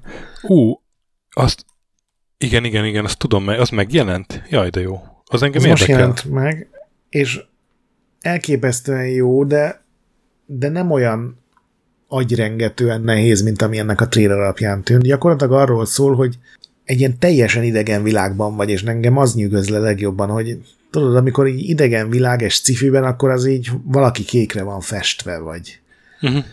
vagy nem két szeme van, hanem három. Na ez egy teljesen idegen világ, ilyen bizarr lények, teljesen általam korábban sose látott tájak, olyan gépek, amikről így egyszerűen nem is érted, hogy hogy működnek. Már ez szerintem egy óriási vonzerő, és ez, erre egy ilyen furcsa puzzle játék van rárakva, ami arra épül, hogy ilyen golyókat tudsz vinni, és Igen. a golyókkal tudsz például gépeket aktiválni, Igen, vagy igen. Emlékszem a traileréből. egy hidat bekapcsolni, de maguk a golyók is ilyen világok, tehát egy fejes tudsz ugrani abba a golyóba, amit addig cipeltél, és akkor egy teljesen más világba kerülsz, és hogyha abból a világból egy másik kiáraton jössz vissza, akkor már az eredeti világodban is máshol leszel, tehát ilyen, ilyen dimenziók tudod, így egymásba folynak, mm. és ez egy tök jó játszik, de meglepően könnyű. Tehát így tudsz haladni, és így mindig csak egy pici probléma van, ez szerintem tök jól van fölépítve, és ezért így haladsz, és nem érzed magad, tudod, van egy csomó olyan puzzle játék, ahol ilyen segbutának érzed magad, hogy nem igaz, hogy nem tudok kijutni erről az erkélyről. Ez ilyen szempontból sokkal több sikerélményt ad. De nincs meg akkor a katarzis, gondolom, amikor sikerül. Nekem nincs meg, de nagyon sok 10 pontos értékelést kap, ami szerintem egy kicsit túlzás, vagy nem tudom, azt írja a játék, hogy már 49%-nál vagyok két óra alatt, ami azt jelenti, hogy nem Ó. lehet olyan nagyon hosszú. Nagyon élvezem, de, de nem feltétlenül a puzzle játéksága. Ott is volt néhány nagyon jó fejtörő, de hát itt én egy kicsit, érted, nem azt mondom, hogy szarjáték, hanem hogy egy nem 10, hanem 85 pont mondjuk, ha nagyon értékelni kellnénk.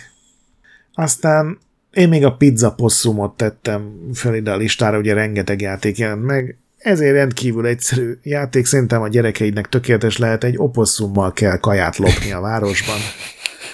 Végtelenül aranyos grafika, tök egyszerű játékmenet, egy ilyen ez az agy, nálam ez az agykikapcsoló, nem a painkiller, uh-huh. legalábbis mostanában, hogy egy ilyen, ilyen vidám az egész, tudod így, minden uh-huh. ilyen rajzfilmesen van animálva, nagyon aranyos az egész. Retro megjelenéseknél meg igazából ami ilyen nagyobb, én a, a Batten Kaitos Gamecube- Gamecube-ra jelent meg, Namco-nak szerepjátékai, és most egybecsomagolva kijöttek Switchre. Szerintem meg, megéri azoknak, akik kedvelik az ilyen lassabb japán RPG-ket, mert ez borzalmasan lassú, de tök jó harcrendszere van, egész jó karakterei, úgyhogy ennyi, ennyi volt a megjelenések, úgyhogy jöhetnek az izék. E, Hónap Kickstarter az nincsen, mert, mert nem találtunk olyat, amire mind a ketten azt mondtuk volna, hogy ez, ez a hónap Kickstartere, úgyhogy mehetünk egyenesen a hónap random retro ajánlata és hónap triviája. Kezdem a retro ajánlattal. 1990 John Van Kenegan megcsinálja a Heroes of Might and Magic nullát, vagyis a King's Bounty-t. Azt ajánlom mindenkinek. Amikor Tomorrow-nál dolgoztam, amikor 2006-ban, akkor 16 éves volt az a játék, és akkor játszottam végig DOSBox-ban újra, és meglepődtem, hogy mennyire patentul működik ez. Hát ugye egy körökre osztott játéknál azért annyira nem számít, hogy mennyire gyors a géped, meg, meg ilyenek, és teljesen jól játszottam vele, és be is szippantott annyira, hogy így, így aztán a lapleadás az, az kicsit veszélybe került, Ah. és ez az élmény, ez valahogy eszembe jutott, amikor így agyaltam, mi az Istent ajánljak, és hát ajánlom. Hát ha, hát, ha újabb 16 el- év elteltével még mindig ott tart. Valaki próbálja ki és mondja meg. De én ezt nagyon szerettem, és hát tényleg DOSBox-ban aránylag könnyen végig lehet játszani. Ez ilyen kicsit így story vezéreltebb, mint a Might and Magic Heroes of Might and Magic általában, de teljesen érezni, hogy innen indult ki az egész Heroes sorozat. Uh-huh. Nálad? Én ugye a hónapban nem sokat játszottam, és abból az egyik játék a Fairway Solitaire volt egy ilyen, ez a sima Solitaire játék, ahol a, a francia kártyalapjait ugye egymás után növekvő sorrendbe kell nem is egymásra rakni, hanem eltüntetni a pályáról. Ez szerintem egy tökéletes feldolgozása egy, egy klasszikus fizikai lapokat használó kártyajátéknak. Sokkal többet tud, és egy csomó dolog, a bónuszok, a speckó, ennek ugye ilyen golfjátékos az egész körítése, a golfütők azok ilyen bónuszként foghatók föl, és szerintem nagyon jól van ez megcsinálva, hogy egy kártyajátékot hogy lehet megcsinálni úgy, hogy az csak is számítógépes digitális formában működjön, és legnagyobb örömömre aztán utána néztem, és kiderült, hogy ez egy 2007-es játék. Tehát már, már másfélszeresen retro. Először PC-re jelent meg, de már az első mobilos verzió is 2013, vagyis 10 éve. Azt a... Úgyhogy uh, én ezt bizony besorolom a retro játékok közé, még akkor is, ha nyilván az az iPad verzió, amivel én játszottam, az jóval újabb, de ez tökéletes, hogy egy ilyen hosszú buszutat, vagy, vagy, vagy vonatutat, vagy akár repülő útból egy két-három órát így, így elvegyen, és még akár azok is tudnak vele játszani, akik amúgy nem igazán érdeklődnék a játékok iránt, és ez most is sok-sok órányi utazás dobott föl, úgyhogy jutalomképpen, meg tényleg retro, ezért én most ezt ajánlottam. Akkor nálad a szó, akkor mondd izét is a sajnos triviára nem volt sajnos időm, azt kell, hogy mondjam, úgyhogy most nem tudtam újat találni, ha csak azt nem, ami nem számít triviának, hanem inkább egy ilyen anekdotának is kevés szöveg, hogy láttam az első videójátékot Japánban, ami félmillió ilyennél drágább volt. Úristen. A Neo Geo-nak a játékai, amik ugye ugyanazok a játékok, amik a játékteremben is megjelentek, ezért ilyen VHS-nél is nagyobb dobozban vannak, és a Matrimeli, ami egy a Power Stone sorozat részeként egy ilyen verekedős akció játékként írható le, és mindjárt megnézem pontosan, 580 ezer jenbe került, ami, ami hát olyan 1 millió 3, 1 millió 400 ezer forint. Durva. Környékén van, hogyha jól számolom, és hát ezen eléggé elcsodálkoztam, megmondom őszintén. Szóval a Tokyo Game Show alásban említettem, hogy úgy vettem észre, hogy fölmentek radikálisan a retro játékárak, akkor ezt még nem is láttam. De hát ez, ez szerintem elég durva. És akkor te jössz. Hát én holnap triviájába megint jó, rossz és a csúf, megint hármat hoztam. Teljesen nem összefüggő triviák ezek. Na. És kezd, hát a, a, csú... kezd a csúffal. a csúfot előtted. ah, sajnálom. Ugye a, a, hát a John Ricciello-ról jutott eszembe, hogy ő 2011-ben eszébe jutott az, hogy hát a, amikor online multiplayer lövöldözős játéka játszok, például a battlefield és kifogysz a lőszerből, és ugye akkor kell keresni lőszert a pályán, vagy nem tudom, de mennyivel jobb lenne, ha egy gombnyomásra vehetnél a saját valódi pénzeden egy gyors újratöltést.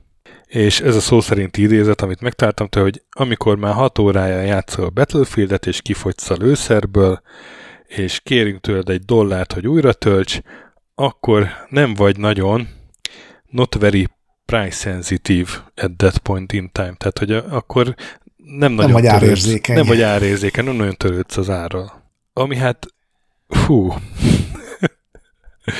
eléggé bicskanyitogató, na, és már ugye Igen. akkor is, akkor is ugye megkapta ezért a magáét, de most így eszembe jutott. Aztán mondom a rosszat, az, ez, ez valami googlizáskor így szembe jött velem, valami munka közben ráadásul, nem tudom milyen hírt fordítottam, vagy, vagy hírhez kerestem anyagot, de hogy a KZ Manager című játék, hogy létezett egy ilyen 1990-es játék, nem tudom, ez mond neked valamit. Nem. Német játék, Németországba be is tiltották, meg kb. mindenhol, de ahogy láttam, ez megjelent, mert volt egy kiadója is, sokat mondó nevű Germán Elit, Uff, és ez egy koncentrációs tábor szimulátor, ahol így menedzselned kell a tábort, venni gázt, meg ilyenek. erős.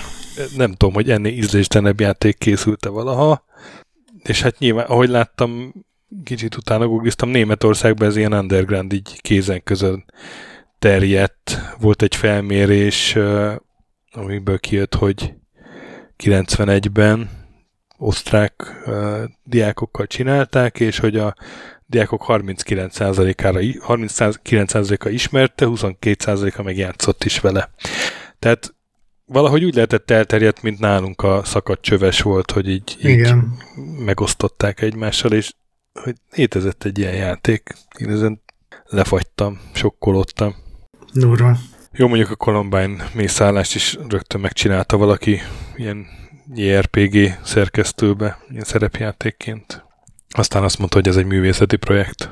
És milyen jó hír, amivel elveszed a figyelmünket erről? A jó hír az, hogy sokan végigjátszák az Elder Ringet. ah, az mit jelent? A, az, hogy ez is szembe jött velem, nem tudom, valami Reddit-ten berakta egy user, hogy megnézte Steam-en, hogy hányan, szá, hány százalék vitte végig az Elder Ringet, amit ugye nem lehet igazából megállapítani, mert több befejezése van, és azokért ad a cheat, és olyan befejezés nincs, hogy végigjátszottad a játékot, és azért, uh-huh. te, vagy olyan achievement nincs, hogy végigjátszottad a játékot, de olyan achievement van, hogy legyőzted a utolsó előtti bosszot, az a, a Godfrey, vagy nem tudom mi a neve, aki aztán uh-huh. átalakul, és hát feltételezte a illető, hogy ha már addig elment a, az ember, akkor csak leüti a végső bosszot is. Uh-huh. És ezt az achievementet 39,6% játszotta végig, vagy érte el. Tehát 10-ből 4 ember végig játszotta a Elder Ringet Steam-en. Ez durva. Ami én nem gondoltam volna, hogy ez ilyen jó aránya van. Igen, és hát nem tudom, nem tudom, benne van-e az, hogy a PC-s játékosok esetleg hardcore mint a konzolosok, vagy nem tudom, hogy lehet-e ilyet egyáltalán mondani ma már. Vagy csalnak. Vagy, hát, nem tudom, de ezen felbuzdulva megnéztem további játékokat, és ilyen sikerjátékokat kerestem direkt, hogy ilyen uh-huh. elmúlt, nem tudom, tíz évből, és egyetlen egyet találtam csak, kb. tizet azt hiszem pont tizet kerestem, egyetlen egyet találtam, ahol jobb volt az arány. Mindenhol máshol rosszabb volt, mint az Elden Ringnél. És mi volt az? Witcher 3, ott 23,8 százalék, a végigjátszás Skyrim 11,8, Mass Effect Legendary Edition 19 százalék, Cyberpunk 2077 meglepő módon ez elég magas, 36,3, Red Dead Redemption 2 20%, tehát az 5-ből egy ember játszotta végig. Kíváncsiságból megnéztem most a Baldur's Gate 3 13,3 százaléknál tart, a Starfield az 12,9-nél, de hát ugye azok még pörögnek. A GTA 5 24,2 százalék, és a Last of Us Part 1 volt az, ami 41,3 százalék, egy picivel magasabb, mint a Elden Ringnél durva az Elden Ring, mert az egy nehéz játék és hosszú játék is. Igen, az nagyon meglepett engem. Úgyhogy akkor is döntöttem, hogy ez lesz a egyik trivia. Király. De ez így, így jól lehet veszni a Steamnek a achievement statisztikáiban. Uh-huh. Nem tudom, szerintem az is így elmond azért sok mindent, hogy a Red Dead Redemption 2-nek csak 20% ment el a végéig. Igen, mondjuk az is mocsok hosszú. A Cyberpunk lepett még meg, hogy az, az ilyen 36 százalék. Uh-huh. Igen, fura. Na, és hát akkor nincs más hátra, mint hónap évfordulói. Ugye a Spyro-t már mondtam, meg a Steam-et. Mik vannak még, László? Minek örülhetünk, vagy szomorkodhatunk?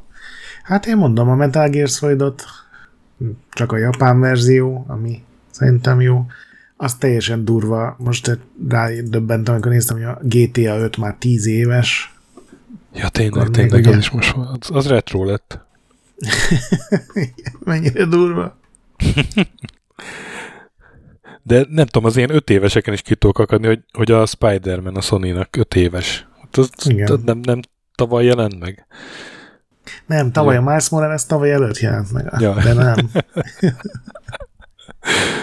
Dűne 2025 éves, arra már emlékszem, hogy, hogy Igen. vártam, és, és készen álltam rá, és, és akartam, hogy jó legyen, aztán nem tetszett.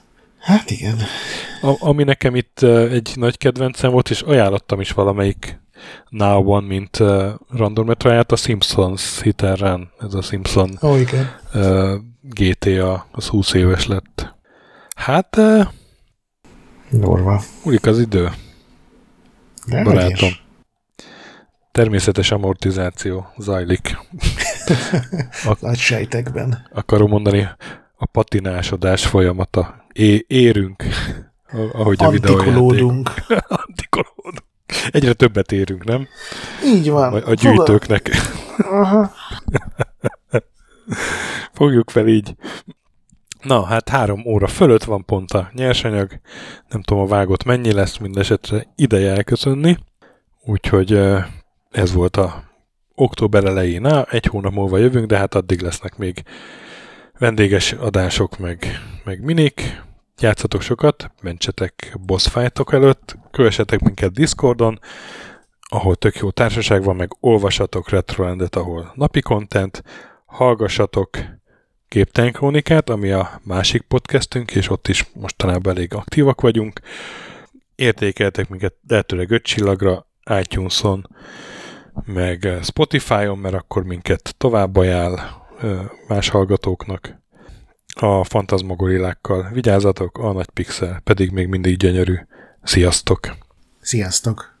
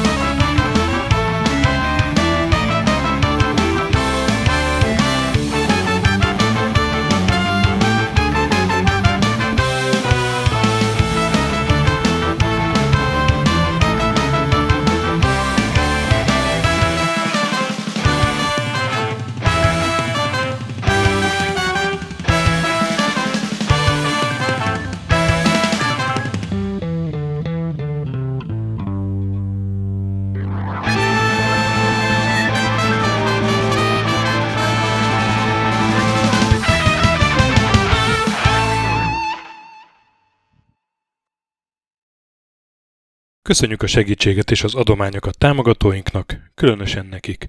Andris 1 2 3 4 5 6 Pumukli, Bastiano Coimbra de la Coroniaihez Védó, Kis András, Dester, Joda, Kínai, Gatz, Hanan, Dancy Sweet Chickens, Gabez Mekkolis, Szarácsi Bálda Réten, Benő 23, Zorkóci, Retro Station, Hunter XXL, Smaci, Nobit, Sogi, Siz, CVD, Tibiur, Bert, Kopescu, Krisz, Ferenc, Edem, Varjagos, Zsiga Bálint, Loloke, Snake Hips Boy, Csépé, Márton úr, Flanker, Kovi G, Zsó, Hollósi Dániel, Balázs, Zobor, Kertész Péter, Rihárd V, Nyau, Nitéz Miklós, Huszti András, Vault 51 Gamer Bar, Péter, Daev, Eni C, Csalazoli, Makai Péter, Mongúz, Beranándor, Arzenik, Andrew Boy, Fogtündér, Xenobiomorph, Az a rohadt nyest, Módi,